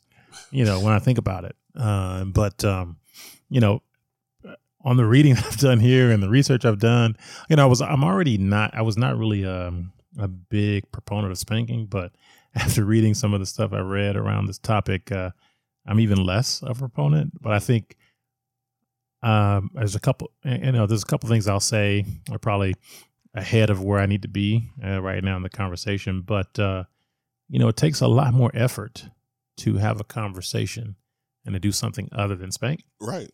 because Mhm. spanking has that um, immediate reaction Mhm. uh, that uh, that you're looking for. That satisfaction. You get the satisfaction of saying, "Okay, this person has received the message I'm delivering. There's no doubt that they received it because they're over there, they're crying, and they've gotten the punishment that they deserved, quote unquote, uh, based off of what they did. And so there's probably 10 times 10 more things you could do and much more time you could take to do those things um but uh you know we we we um we go back to those slave days like i was saying earlier like is this really something that was left over from hey you act out you're gonna get beat like slavery and i and i'm not talking about necessarily only black slavery but Mhm. if you take it back to you know when the bible was written you know there were slaves and indentured servants and um Yeah. you know slave masters reference uh books and passages in the bible to say hey you know you've got the mark of mark of cain or, or all of these things uh that they can use uh to make us uh, feel like we should obey or that we're supposed to be getting beat. And so my question would be um is there a gap in like knowledge? You know why would our parents beat us?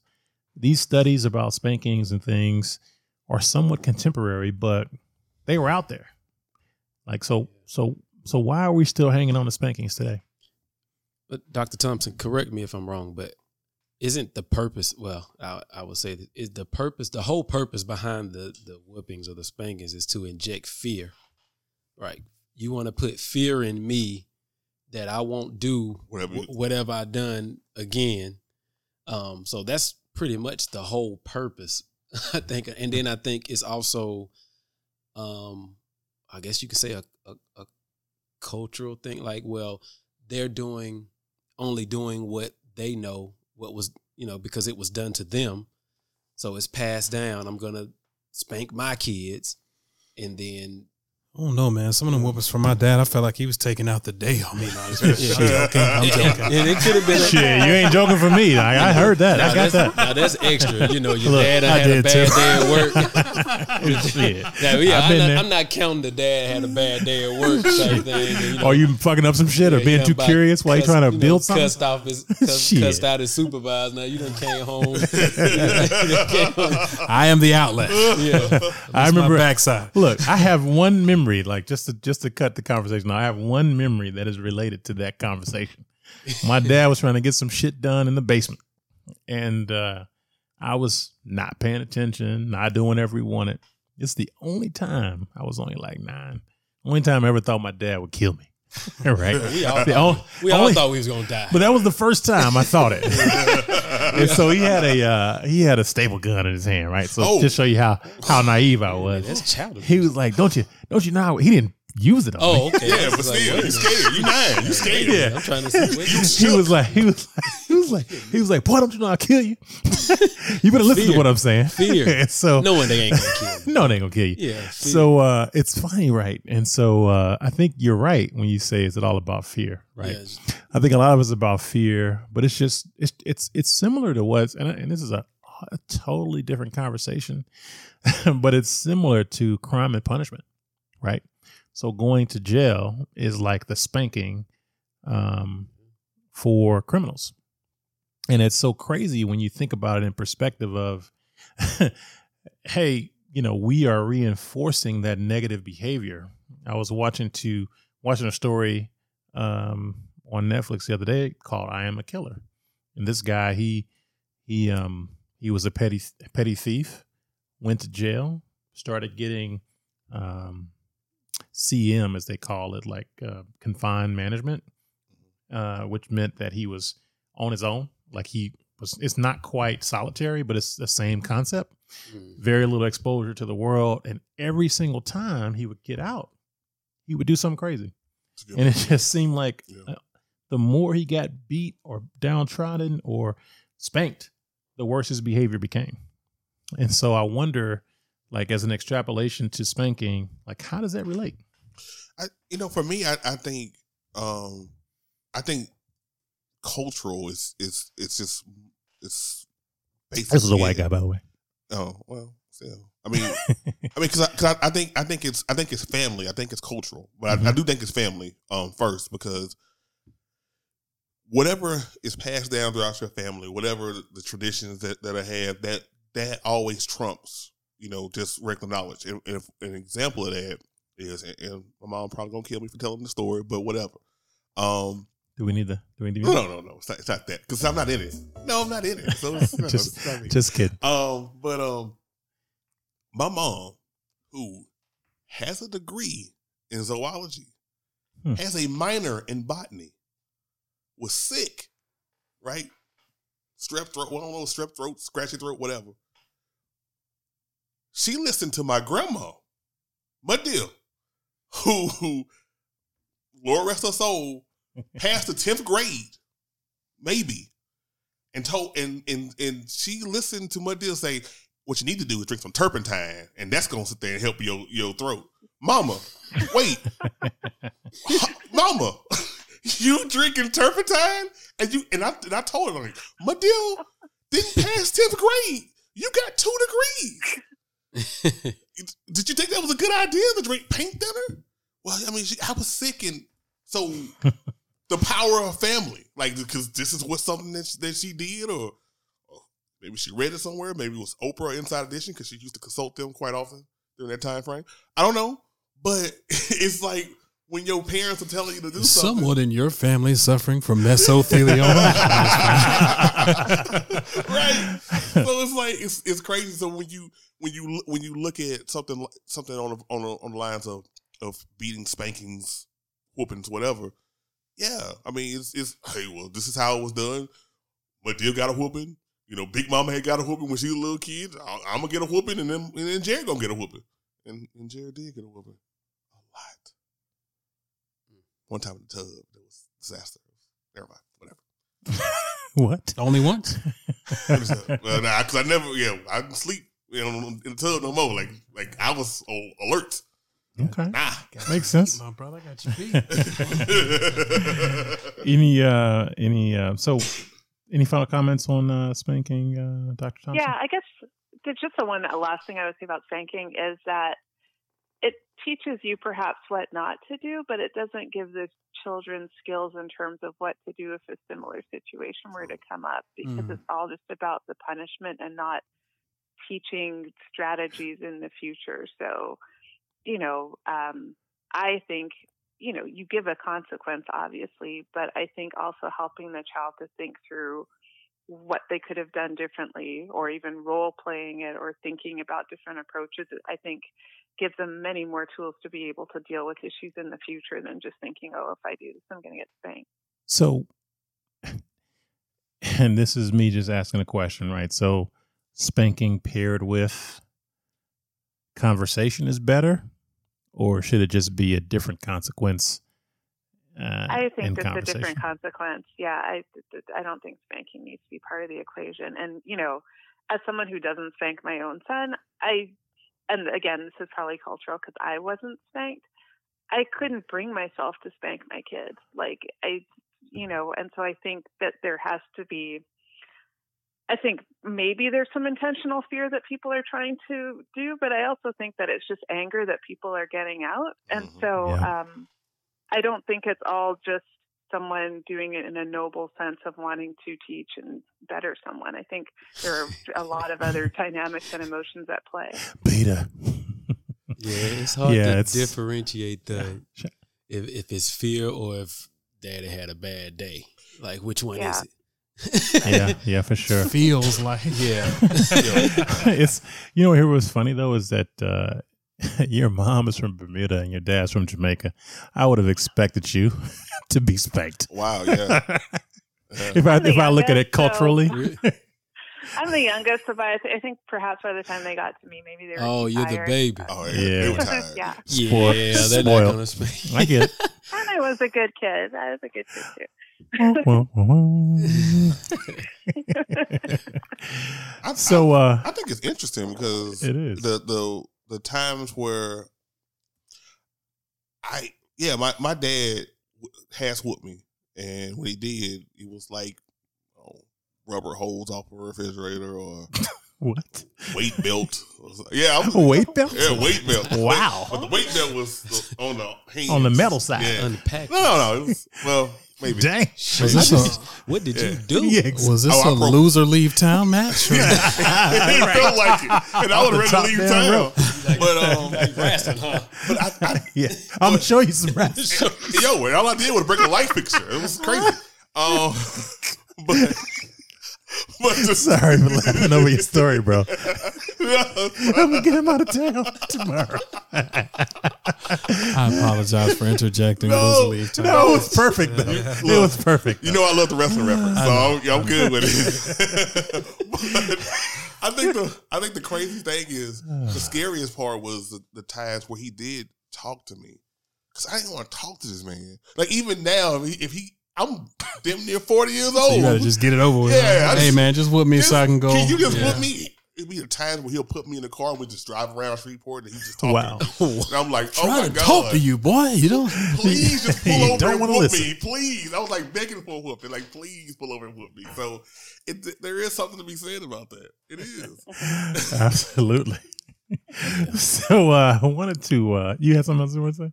Ah, no, I just had a the thought. You want to share or not? Uh, no, the the whole talking part. I think the only talking part that I got was, um, I'm only whipping you because I love you. Oh, Oh, oh, I forgot to add that And in my a- list. And uh, as a kid, as a kid, that's pretty confusing. yeah, yeah, And uh, yeah, yeah. hell yeah. Good one, you boy. Yeah, so you like what? At, at times, I felt like It don't my feel like love. I felt like my parents didn't love me. of course not. Go back to the spiritual conversation. Though a lot of people feel that way uh, with spirituality. Like you know, if God is love, then why does He allow a lot of the Right. the bad things? You know, Mhm. Yeah. to happen That's a whole in the world. Yeah, and then they, but then they also it's like so contradictory, right? Because they say God is love, but then they say He's a vengeful God. you know, so it's it's crazy. different.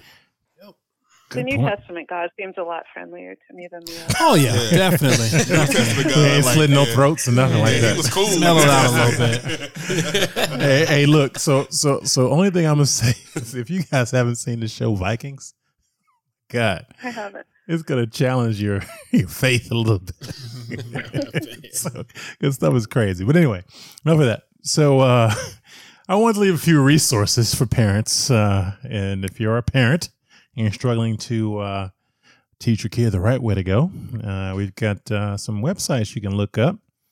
Positive parenting, uh, parenting beyond punishment. Um, they have a, a and, and a positive discipline tool on a website called um, Save the Children. So, a couple quick websites you can look at. And maybe if you um if you send me those links, we can put that in the show details. Um, so our listeners can, That'd be dope. Can take a take a listen and look at those resources. Awesome. I've got one more link for us at the end of the show, or two. Uh, so I know we've we've been on the topic for a while. I do have a couple more quick items I want to talk about. So the last, second to last one is uh, income disparity and access. So I looked at a study um, around income disparity, and it showed that there has been virtually no improvement uh, in the average ratio of black to white income uh, over time. If you look at the median family income in 1968, uh, just after the civil rights movement, uh, the African American family income was 57% of the median white American income. In 2016, the ratio was 56%. Um, it was very striking uh, when I heard that, uh, when, I, when I read that. So I'm a little bit curious. Uh, what impact does does um, finances play uh, when it comes to talking about resources and having access to uh, mental health? It's funny that you say that. I actually just looked at a video and uh, read up on the Homestead Act yesterday. I wasn't Mm. super familiar. I mean, I knew about you know the New Deal and uh, redlining and uh, you know the Civil Rights Act of 1968 and what that was supposed to offset, right? But um, I, I didn't know like the Homestead Act where they actually gave The tax breaks and stuff. yeah, and land. Uh, And you had to work the land for five years and it's yours. Um, so that's it. Live on the land. You have to actually live here and work the land, and you know, obviously, you know, provide some some resources. But you you get to own the land after five years, and they gave that to you know Irish immigrants, Italian immigrants, like all of these other groups, you know, of of, of settlers and people. Um, you had to be 21 years of age, and you had to be head of household. And they were given five years. So when Wow. you talk about wealth disparity, you know, most families accumulate wealth uh, and pass it down through real estate, you know, Right. through home ownership. Right. Um, So I just wanted to pull up a factoid. It's, and I want you to finish your comment, but Homestead Act was signed into law in May 1862. Um, so go ahead and continue, but I think Yeah. it, it's striking, like when you talk about the disparity, Yeah. You know, 106 years before we even had rights. And when you talk about reparations, you know, and then people, uh, I know we, we touched briefly on the show about uh, what Mitch McConnell said, and you know, what Right. some of the uh, you know conservative pundits say, well, why should we have to pay for that? Blah blah blah. It's like, well, listen, you you benefit uh, from generations and generations of you know uh, of a head start, you know, and and and this country, this empire was built on free labor Right. free labor and like i said you you have created roadblocks at every turn so i mean a lot of the things that we're talking about within the community right and um i didn't even intend to go here but think about it. it is passed down you know so spirituality Right. um, Yep. we're talking about stress with uh income income inequality uh, what else did we talk about? We talk about corporal punishment, you know, passed down from slavery, you know, and passed down generation to generation.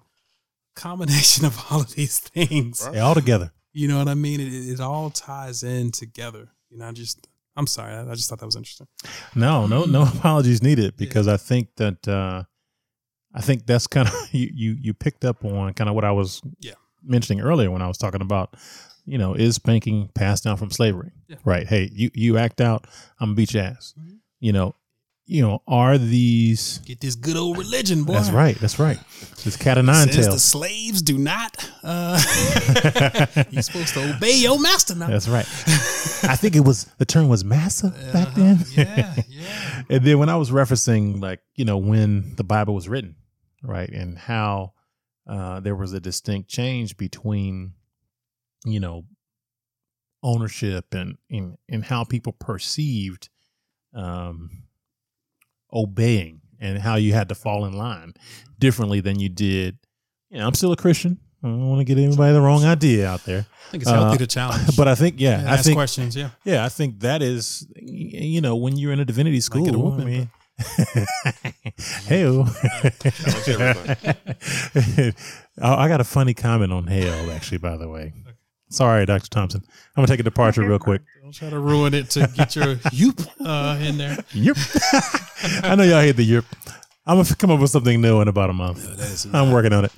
So, not ruining Hail, but I'm doing yoga, right? Started back doing yoga.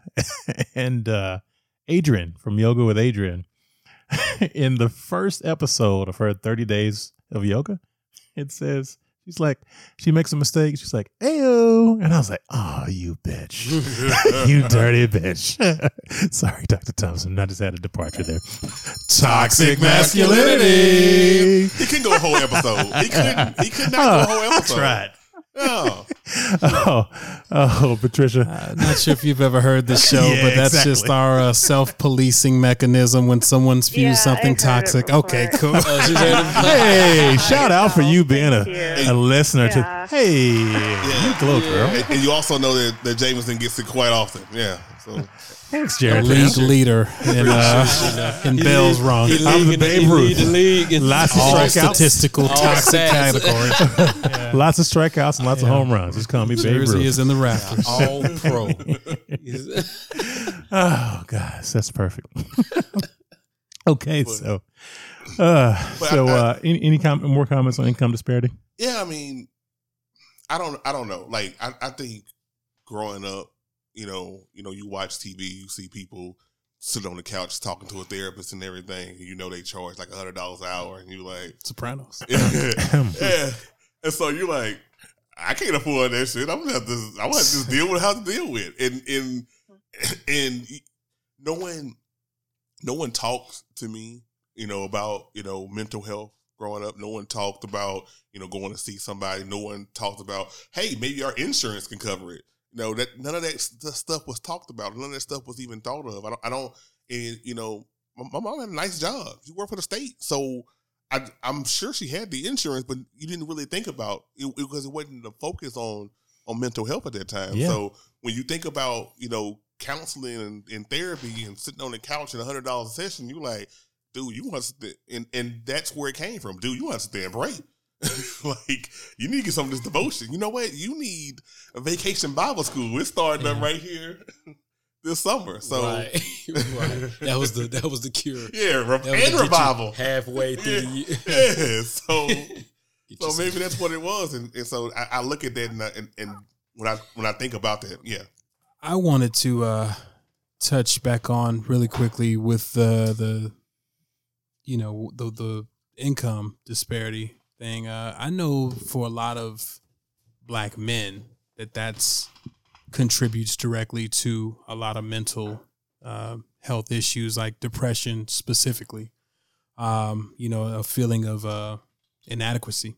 You know, a feeling of not being a, and I'm doing the air quotes right now, being a man uh, not being able to provide, not being able to, to hold it down. I, you know, I know that affects a lot of, you know, men. Um, and I kind of went through it a, a bit myself in 2013 when I lost my first, like, you know, I've been working since I was 14 years old. You know, I worked at Arby's, uh, your boy over here, he knows.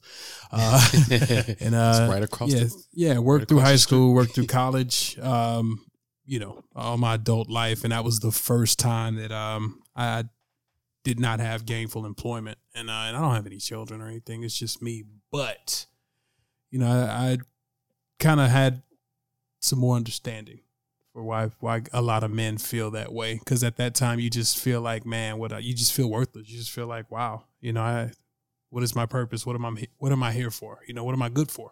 So I Mm. just want to touch on that. Yeah, and I would just say that, you know, in general, I mean, obviously, um, not having resources is stressful. And, you know, a lot of mental um, health issues can be exacerbated by stress. So I think Yes. the income Mm. disparity affects in that regard. But, you know, I did my postdoctoral fellowship at Grady Hospital, um, where, you know, most of the people there All the Atlanta folks know. Right. And so, um, yeah, it's a public hospital in Atlanta. And just from an access standpoint, you know, it wasn't uncommon even for someone who could get into treatment to maybe not be able to afford bus fare to be able to come every week. Or, you know, people would apply for Social Security disability, and we kind of knew that they would probably have to be turned down like four or five times and they would have to persist to actually get um, accepted for it.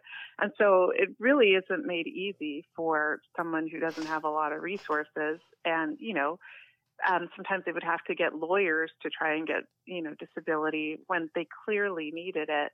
And, you know, that just adds another hurdle. And so, you know, it just requires a level of persistence that, you know, if someone has severe mental health issues, they don't even necessarily have that because it's hard. And so um, it really is an additional challenge, I think, and something Yeah. that I think we as a society need to do a lot better in, in helping people with. And then just to to piggyback off of that, when you couple that with your family saying go to church or read a Bible, it just exacerbates the uh, financial aspect. hmm Mm-hmm. Um, and, and and and uh, that's a great point. It's funny. I was going to uh, go on a diatribe about uh, you know when I was self-employed, and I think I met you, Patricia, around this time when um, I was transitioning from the uh, concessions business over to just trying some other stuff out. You know, uh, right before that, I thought about driving off the road one day. Like, hey, you know, let's just end it. You know what I'm saying? Look, When I'm I was down, same thing. yeah, it's like I fucking, you know, I've tried a few things and you know it just didn't work out. You know, fuck it. And it's and, and actually there was a lot of stuff that worked, right? But Mhm. not being able to have that conversation or having that resource, you know, it, it gives you that, you know, a fleeting thought. Not something that I did anything about. And not something that I actually really made any move for, but I felt helpless, right? Yeah. And at the time, even though it was a feeling a fleeting thought, I think it was a fleeting thought because I did have a strong family connection. I did have a connection to the source, you know, where I came from. You know, my father, my mother, their parents, their aunts, their uncles. It's like I knew, you know, where all that came from. Uh, but when I think back to that time, where would I be if I didn't have that? You know, what about all the folks who aren't connected to their parents or connected to something in society, you know, other than whatever they're working on for the day? You know, I think. I don't know if um, you guys saw that that gamer uh, Etika Yeah. took his I life. that, yeah. yeah. just to. So I think we'd be remiss if we didn't uh, just say RIP, man. Right, you know, right. 'cause He took his life just to For sure. piggyback off of what we're talking about here. Mm. Uh, but yeah, I'm with you. I, I didn't think about um, actually doing it, but I had gotten to a place to where I understood why someone Mhm. would feel that way. I um, Yeah. Yeah. you know, I, I makes me.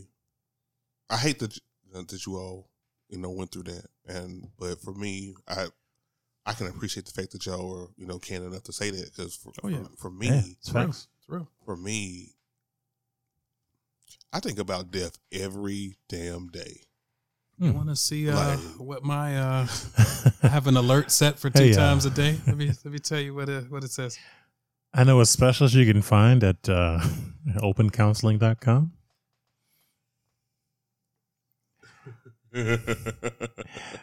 Sorry, Yeah. Patricia, you can't see this. yeah. All right, Patricia, are you good on time? I know we've been going for a while. Yeah, no, I'm, I'm, I'm all right. Yeah. Okay. All right. Well, I, go ahead. Want me to read it? Yeah, read it, read it, read it. Uh, and it just kind of puts things in perspective. Yeah. I'll explain. I mean, if someone just saw this, like if they were it over my shoulder, they probably think that was kind of morbid. But it just says, uh, all caps, "You're going to die." uh, slash, it won't kill you. Yeah. Smiley face. Yeah. So just to put things in perspective, whatever you're fretting about, whatever you're tripping about, we're all gonna die. Uh, and whatever also, you know, with that, the slash is uh whatever you're faced with right now, it won't kill you. Yeah. So Mm. I mean, it's be for- cool. Hey, yeah, for for me, it's, it's easier. It's easier to to to to deal with it when you know when I'm I'm exercising, I'm properly medicated, I'm Yeah. I'm, I'm able to, to talk. But there there you know, and so every day I'm thinking about death. Every day Hmm. I have a glimmering. I have like this this this snap where I, I think about, yeah, I probably should. I probably shouldn't be here. You know, like. Hmm. But I think I think because of where I am and because of the things that I've I've I've been able to work on, it doesn't stick. It's not, you know, it's it's just there and it's gone. When beforehand, when I wasn't in, in the, the best spot, um, you know, it would be like a snowball effect where it was just, you know, I think about it and and it, kind of roll and then, you know, before I know it, I'm in my closet eating um, chocolate lava cakes from Domino's and- Hey. and, watching um, I used to love Lucha, Chocolate lava Lucha. Underground. Just to everybody loves chocolate lava cakes. Chocolate way. lava cakes. That was keeping me alive for a minute because I was crunchy little yeah. crust on it with the Donuts. I feel like I feel like uh, Homer Simpson right now. I mean, donuts. Oh, shout real. out to uh Dolly's. Donut Dolly's uh, is opening up a location this Friday on Howell Mill. Free promo. Sorry. That is, I love that place. and Dr. Thompson, these are all the guys with horrible diets. Mhm. All right, uh, I am body roll nineteen. Yeah, Uh, he already ready. your boy. I am not a part of this. look, look, look. I, I can say this, like, uh, you know, Patricia's her husband. He is an ex pro basketball player, so Ah. so your boy, she understands. Uh, Please don't judge us. you, you judge me. Chocolate I lava cake said saved my that life. intentionally for you to just. Yeah, fuck you. Say chocolate lava cake saved your life. Cho- cho- no, for real talk. I would go in my therapy session. I was like, yo, I was I wanted to kill myself, but I, I was watching Lucha Underground wrestling and eating chocolate lava cake, and that Hey, saved my Lucha life. But if the chocolate Yeah. lava cake helps save your life, And she was like, whatever it takes. I'm good. She was like, whatever it yeah, takes. I'm good with So that. chocolate lava cakes was lit. yo, and I Litter. was I I two times a day for a week. I was I was living off of. So Wow. yeah, Um, I I do um Can before I just say? Can I? uh, Can I just say one thing about death? I feel like I'd be remiss if I didn't say this.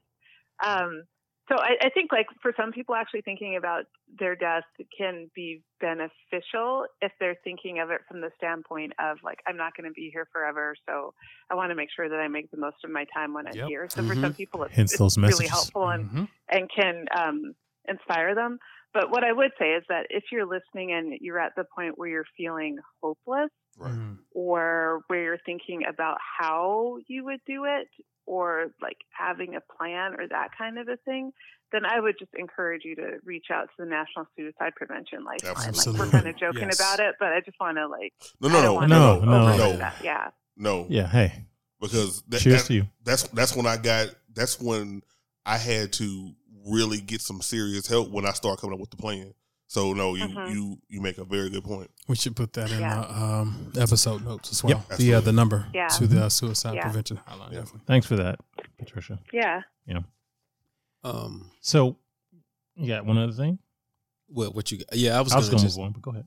Um, I just kind of want to ask a question real quick. Um, I know we talking a lot about um, mental health and um, all the different aspects of that. Um, me personally, I just I want to ask. I said I deal. I think myself. I deal with. Um, I think a lot of I'm a lot of grief issues. Um, I don't know if that's attributed to mental health. Uh, maybe. Um, for the fact that I lost my mom at a young age, and um, being that we had a close relationship, um, I was the only child for ten years. Um, she had my brother, and it was a pretty tragic way, you know, that she went out. Being that it was unexpected, she wasn't sick or anything. It was a simple car accident coming home from work, um, and from that moment, um, like uh, I feel like my life changed dramatically, obviously, um, because that was a, a blow that I wasn't expecting, um, that nobody was expecting, and she died at a fairly young age. She had just turned forty years old. I was twenty at the time. My brother was nine, um, and uh, and to kind of go back to talk about the religious thing, you know, um, came from a religious family, just like everybody uh, here and and I did hear that a lot. It was it was the the praying, the the God, the church. Um, and to me, um, growing up in a f- religious family like that, you know, you kind of naturally latch on to something like that. You know, counseling and a therapist was never really talked about. Um, it was up to the fact that I was in college. Um, I personally seeked out to a friend of mine who was a counselor at the school and I had a few sessions um, with him for a while, and this was back in 2000. Well, my mom passed in 2003. You know, and being the fact it's 2019, I only done that for a little while, and and now that I'm, you know, I, I was telling the guys last week that you know I know we're coming off Mental Health Month, and I'm hearing all these stories, and I'm I'm hearing a lot of people talk about their dealings with mental health, um, and it made me really think about the things that I deal with on a daily basis that you know I'm dealing with situations that was really kind of untapped and it's been fostering uh festering I'm sorry uh for the past you know 15 years uh and I'm I'm married with the wife with the with the son and I'm battling the struggle of being like a dad um being a husband being the father figure being the head of house and I'm I'm dealing with my own situations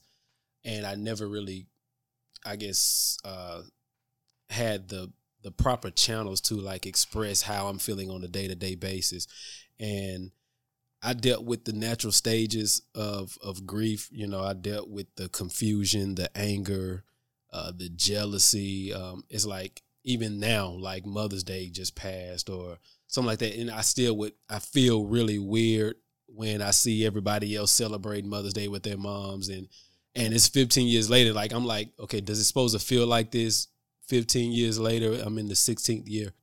This September would be uh, 16 years and it's almost like it feels like it was yesterday. And I was wondering uh well I was and I was also told um from the jump uh that oh that you know you don't want to you know depend on therapy or counseling and uh you end up getting put on medication and your mom wouldn't want that. And these the type this Wow. th- these are the things that were being said to me so i didn't do it.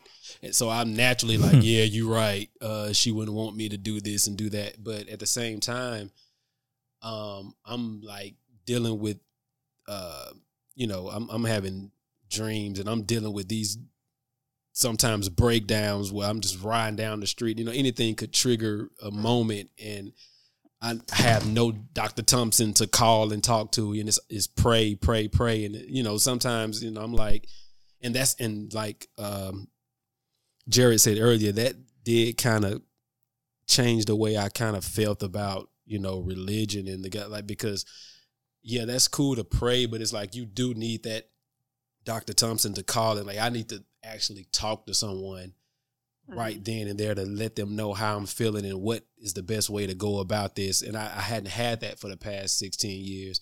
So I'm wondering like is um like right now the stage that I'm in, um, which I have my good days and bad days. Um would a support group be something that I should seek to do or, you know, would all out therapy or counseling is something that I need to do, like just or just simply being a you know a support group, like just simply being around people that's dealing with the same thing. Um, Yeah, you know, I, I think that is kind of um, depends on the person. Um, because I think for some people, knowing that others are going through the same thing can be really comforting. Mhm. Uh, for others, they might prefer the one on one. So, I mean, I think whichever approach you decided to pursue, it sounds like it would be a good one for you. You know, I think, um, you know, unfortunately, in our culture, sometimes uh, we don't allow space for people to be vulnerable.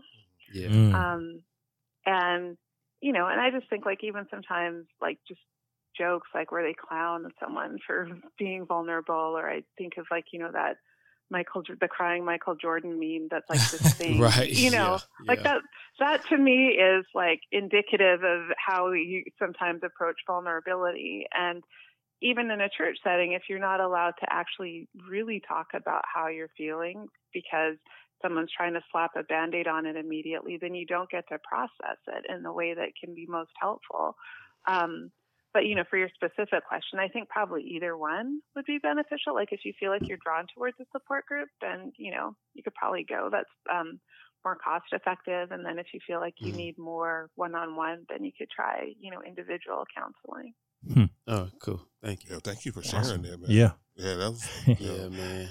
Yeah. Yeah. Gio.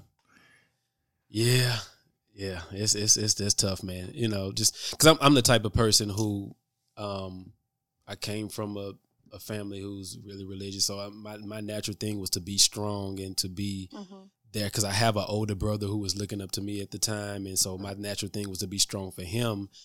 And in actuality, um, yeah, I'm, I'm thinking about my dad going through, which you know, my he's not my biological father, but he's pretty much raised me, and so he's my like my dad. So he's dealing with what he's dealing with, losing his first wife, my brother, and so I'm naturally like, I'm the only person in the situation who's been with her the longest. I was with her before my brother and my dad. So it was like, Mhm. um, and so you know, I'm trying to be strong for everyone else, and um, it really started to weigh on me after you know after you know after a while after everything you know had been processed. Like man, you know, um, it it was the the fact that the religion side wasn't really kicking in. So I'm like, okay, this is more serious than, um, I guess going through it, it's more serious than than what I what I realized. You hear other people talking about, oh yeah, pray and this, but that that wasn't that wasn't getting it, and I knew it was a deeper issue, and I knew it was something else I needed to be doing, but I, I, I guess I, I was just shying away from it because of, you know, I didn't want to be, I guess, looked at as like, oh, like, you know, why is he doing that? Or you know, it was what for whatever reason. Um, but Mhm. but now, um, at 36 years old, uh, it's like I get it, you know, and it's like I should have done this 15 years ago. Um, and I'm like, I'm glad that they had you on today because I just, you know, I just wanted to know, um, like what would be the best approach, um, the one on one, you know, with somebody. But like you said, I guess it depends on like where you at.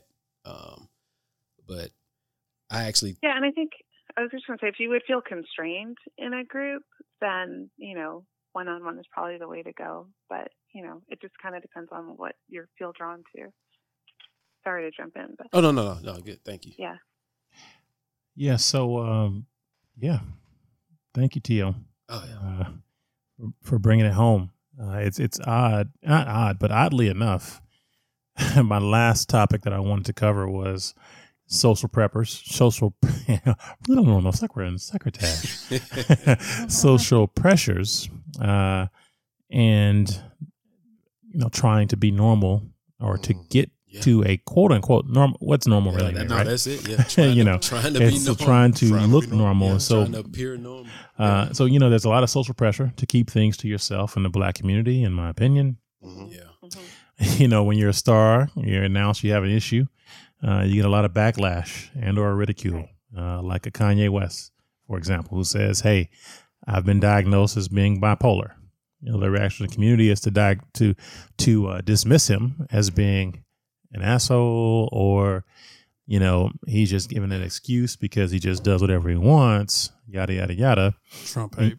yeah Tr- trump hat exactly all that all that all that See, to me, Yeah. with Kanye is is see to me, everybody's looking at all these other things. Exhibit A.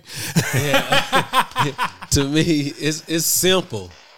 Like, and I and I listen to everybody, and I'm like, it, it all goes back. This guy lost his mom, man. Mhm. This guy lost the hmm. closest person to him, the person that that he confided in with everything. It's obvious, Yeah. and it, it all went downhill when she passed away. this is true That's that's that's all it is. And it's the fact that he was in the limelight like that and I wasn't. But the the the, the similarities are like right there. I knew I saw it like immediately. Mm. The d- decline. It just took some time with him because he had more responsibility than I had at at 20, you know. had more handlers too and he got more Mhm. going on, but it it, it, it was yeah. only Yeah. a matter of time when when everything just started to fit and and he lost that voice of reasoning. She was his voice of reasoning. Like, hey, you shouldn't do that. No, that's not a good idea. Right. And when you don't have that, like it's it's it's great It's effective. And, and if and she was my biggest supporter. My mom was my biggest fan. She was my biggest like everything. And now it's just after that it's just like my dad he's trying to be the man. He's trying to be strong you know you know he's trying to be that tough guy. And my granddad is the spiritual guy so he's everything his angle is the, the spiritual angle you mm-hmm. know? So it's like i get it i appreciate it but at the same time like man this not what i need. That's not you know what i'm saying? Yeah. I, I, that's not it you know like not right now so like what kanye's going through is like he he- he's going through that she's never come he's trying to come to grips with like she's never coming but this is this is my life moving forward and it's it's a cry for help like because he's always been this guy she was just in the picture Mm. and when you don't have that, man, I don't. I No don't centering- care. I don't- centering. Yeah, she was. She was his. Just yeah, his his grav gravitational pull. Like she kept him like In orbit. and, and and that's it. That's that's it, man. Hmm. But just yeah, I just want to throw that out there. no shit you Yeah, got more can make all experience you have look Yeah, you have more experience than i would ever But just I- like ju- and just knowing have. a little bit, and I don't know him personally, but just Yeah. knowing a little bit of how he talked about his mom, how she was in Yeah. his life, how influential she was. Mm. It's, it's it's it's no question. And he a Gemini, so they. Oh yeah, my son is one. yeah, but so the uh, so just to to uh, go s- slightly deeper than that. So you know, that was his experience as a a star, somebody in the public eye. Right. But as regular folks, just like you and I, you know, we'll we'll say, "Hey, I'm struggling with this. You know, man up. Stop being a punk. Mhm. What's wrong with you? You know, black, white, whatever your whatever your background is, that is what it is. It's the American way to pull yourself up by your bootstraps, quote unquote.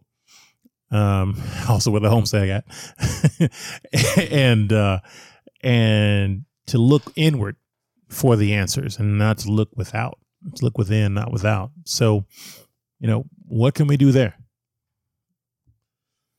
You, you, you gotta you gotta do what we're doing right now. You gotta you gotta you gotta put it out there. You gotta be vulnerable. You gotta talk about it. Um, and it's gonna hurt. And I know it wasn't easy for you. And I appreciate you for really doing it. Mm-hmm. I'm about to cry. and Yeah, uh, trying. yeah, I know. That's why that's why I even touch you and looking that way because I'm about to cry. So you had your head down for the last five minutes. Absolutely. um. So you know, you know, there, there's that. And, I mean, even you know, posts that I've done, I, I've, I've, you know, wrote blogs where I, I talk about where I, I was at my lowest and I was suicidal, and and that's hard to do. But you know what? That conversation has to happen. I think the conversation has to take place, and um, and then it eliminates that that power of that those social pressures. It it it you know it demystifies everything. And and, and Dr. Thompson talked about the the stigma. I, I think that's that's a great word for it. It's we we we have to get past it by communicating more about it. Simply as that. Yeah, I think there are too many people walking around just kind of doing the equivalent of sucking it up or walking it Yeah. off like their mental Absolutely. health issues. And so I, I do agree that the more people can talk about it and see people that they know, like it's not just somebody that they don't know who's in, you know, an institution, but it's regular people going day to day having issues. Um, I think that's important. I think also just being really aware of even the messages that we're telling kids, you know, like Mm. listen, a little boy, you know, immediately, oh, don't cry, you know, or, you know, Yeah. don't show emotion. Like, the, I mean, the, I think the messages start very young. Um, and so we just have to be really intentional about what we're saying to each other, even the kind of things that we might be making jokes about. Um, you know, I think those all can give the wrong message. And so we just have to be more sensitive in general and continue to share. Yeah, I think um, kind of to piggyback off of what you just said about making jokes. I mean, you know, we do toxic masculinity. Uh, Hell. uh, but I think you know, uh, just again to come right off of what she just said, um, a lot of people when you when you talk about real toxicity, right, and real toxic masculinity, um, I I think not from a social justice warrior angle, you know, oh, you said something toxic, you know, like, nah, but like real people walking around with suppressed emotion. Right. Mm. Uh, a lot of people walking around holding it in, sucking it up because they don't feel like they have uh, the agency or they, they don't feel like they have the space to just express and just be vulnerable and just let it out, just let out a good cry or, or whatever. So you have a lot of people walking around real tight, real wound up mm-hmm. because they're they're holding on to that. You know, it's you know, and I can't ask questions. I can't ask for help. I can't let it out because you know I'll, I'll get viewed away or I'll get roasted or I'll get you know it's so yeah I just wanted to, to add that It goes for the what else you said. religion thing. God never makes a mistake. You don't Yeah. supposed to question don't God. question God yeah Um, you don't supposed to go talk to nobody what? talk to Jesus get on your knees Like- Have a little talk with Jesus. Tell him all about know, our I struggle. Think, you know, I think God, just like God makes uh, carpenters to help you to build a house, or you know, I mean, Mm. like hey so therapists might be able to help you too. I mean, Oh, wow. right. Right. all kinds of Absolutely. Oh, that's a great point and analogy. So, um, so we, so we, um, I think we've done a good job with this one. Um, shout out to Dr. Thompson. Uh, Yes. Thank you. I do want to uh, give you a moment. If there's any any final closing thoughts or comments you want to make, I want to give you a moment to make those. Dr. Thompson. Yeah, um, I guess the one thing that I would just want to say is that if you are experiencing mental health issues, I think the important message is just to know that you're not alone. Um, you know, I think uh, this conversation I think is beneficial, but I think even if you just do a little bit of searching on the internet, you'll see that pretty common at some point in your life to experience some sort of thing where you might feel like you need some help, whether it's the death of someone in your family or going through a rough patch with depression or, or whatever it might be. And so I would just say there's there's no shame in getting help. Um, I know you guys in the show notes are going to give some resources, so that's really helpful. And um, I've just seen people's lives transform as a result of getting the help that they need, and their quality of life improves so much. And so I think it's a shame to deprive yourself of that opportunity because you're too afraid to go and take the first step to talk. So I would encourage anyone who's listening who is experiencing some sort of an issue to really take the first step towards living a better life. Awesome. Thank you for that. Uh, thank you for that feedback. And uh, definitely, if you are out there listening and you've uh, got some questions or concerns, take the advice. Uh, Dr. Thompson shared a resource with, with me earlier called uh, opencounseling.com. Uh, they've got 24 providers currently uh, in the Atlanta area call, offering free and or low cost counseling. So uh, there are options out there. I want to take a moment to uh, just uh, give you a uh, uh, off cycle you glow girl, Dr. Thompson. Yeah. Yeah. Uh, thank you for uh, joining us on the Vexed Intellects today, and uh, we definitely needed you to unpack the um, mental health in the back, black community issue, issue or and or subject. Uh, so uh, we appreciate your time, and uh, hopefully you'll keep listening in. And uh, if you uh, have any questions or thoughts, if you want to ask an intellect something, feel free to do that in earlier in our DMs. And Doc, where can they reach you? Uh, we just want to Um, give you a chance to, uh, yeah, get your info out there. Yeah, absolutely. Oh, okay. Yeah, you can just find me at my website at silverliningpsychology.com. That's probably the best place to find me. Awesome. Thank you again. Thank we you really much. appreciate Yeah. you. Yeah, you're welcome. It's a pleasure. Thank you so much. Talk to you soon. Thank you. Have a good All one. All righty. Bye. Bye bye. All right, man. We're at two hours and six minutes. I don't think we uh, need to do anything else. We didn't get to uh, a Vex of Sports. Other th- yeah, I know y'all wanted it. Y'all Yeah, wanted we to hear the voice, but uh, the man, the myth, especially the ladies. I know you wanted to hear the voice, but uh, The Uh, music. I think the lady said, "Yep." No, they, they've never said He it. tried. Never. It's trash, but I'm He gonna keep saying he it. putting that shot. Hey, look, Motherfucker. let's call me Kobe. Let's call me Kobe, baby. let's get it. Oh, he in there. All right, folks. He is. I hit the shot that time. it's time for Vexed Sports. All right, we had the uh, NBA draft uh, this week, and uh, Zion Williamson, uh, per usual, went. Yeah, we're not doing this. All right, guys. Oh, I don't have anything. Does anyone? You know what? You know No, what? go ahead. Go ahead. That Go ahead, needed. run it, bro. Go That ahead, was run it. needed. No, Go that was needed. I'm glad. He, I'm glad. I, I need give him, give him the voice. Give him the voice. this is my, uh, Go ahead before we all start crying lighten in this us up. motherfucker. Yeah, we need to get some. Yeah. All right, folks. Uh, the Lakers still suck. Uh, Jeanie Buss came on at the uh, NBA awards last night, and she said that everything's fine. This is fine. You know that meme with the dog sitting in the room with the fire? Like this is fine. This is fine. That's how she sounded uh, last night.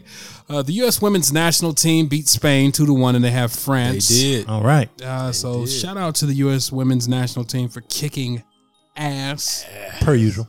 per usual. Um, I really wanted to get to the LeVar Ball stuff, but I, I I think we should hit that. Just in on a in with a joke. nah. no, no.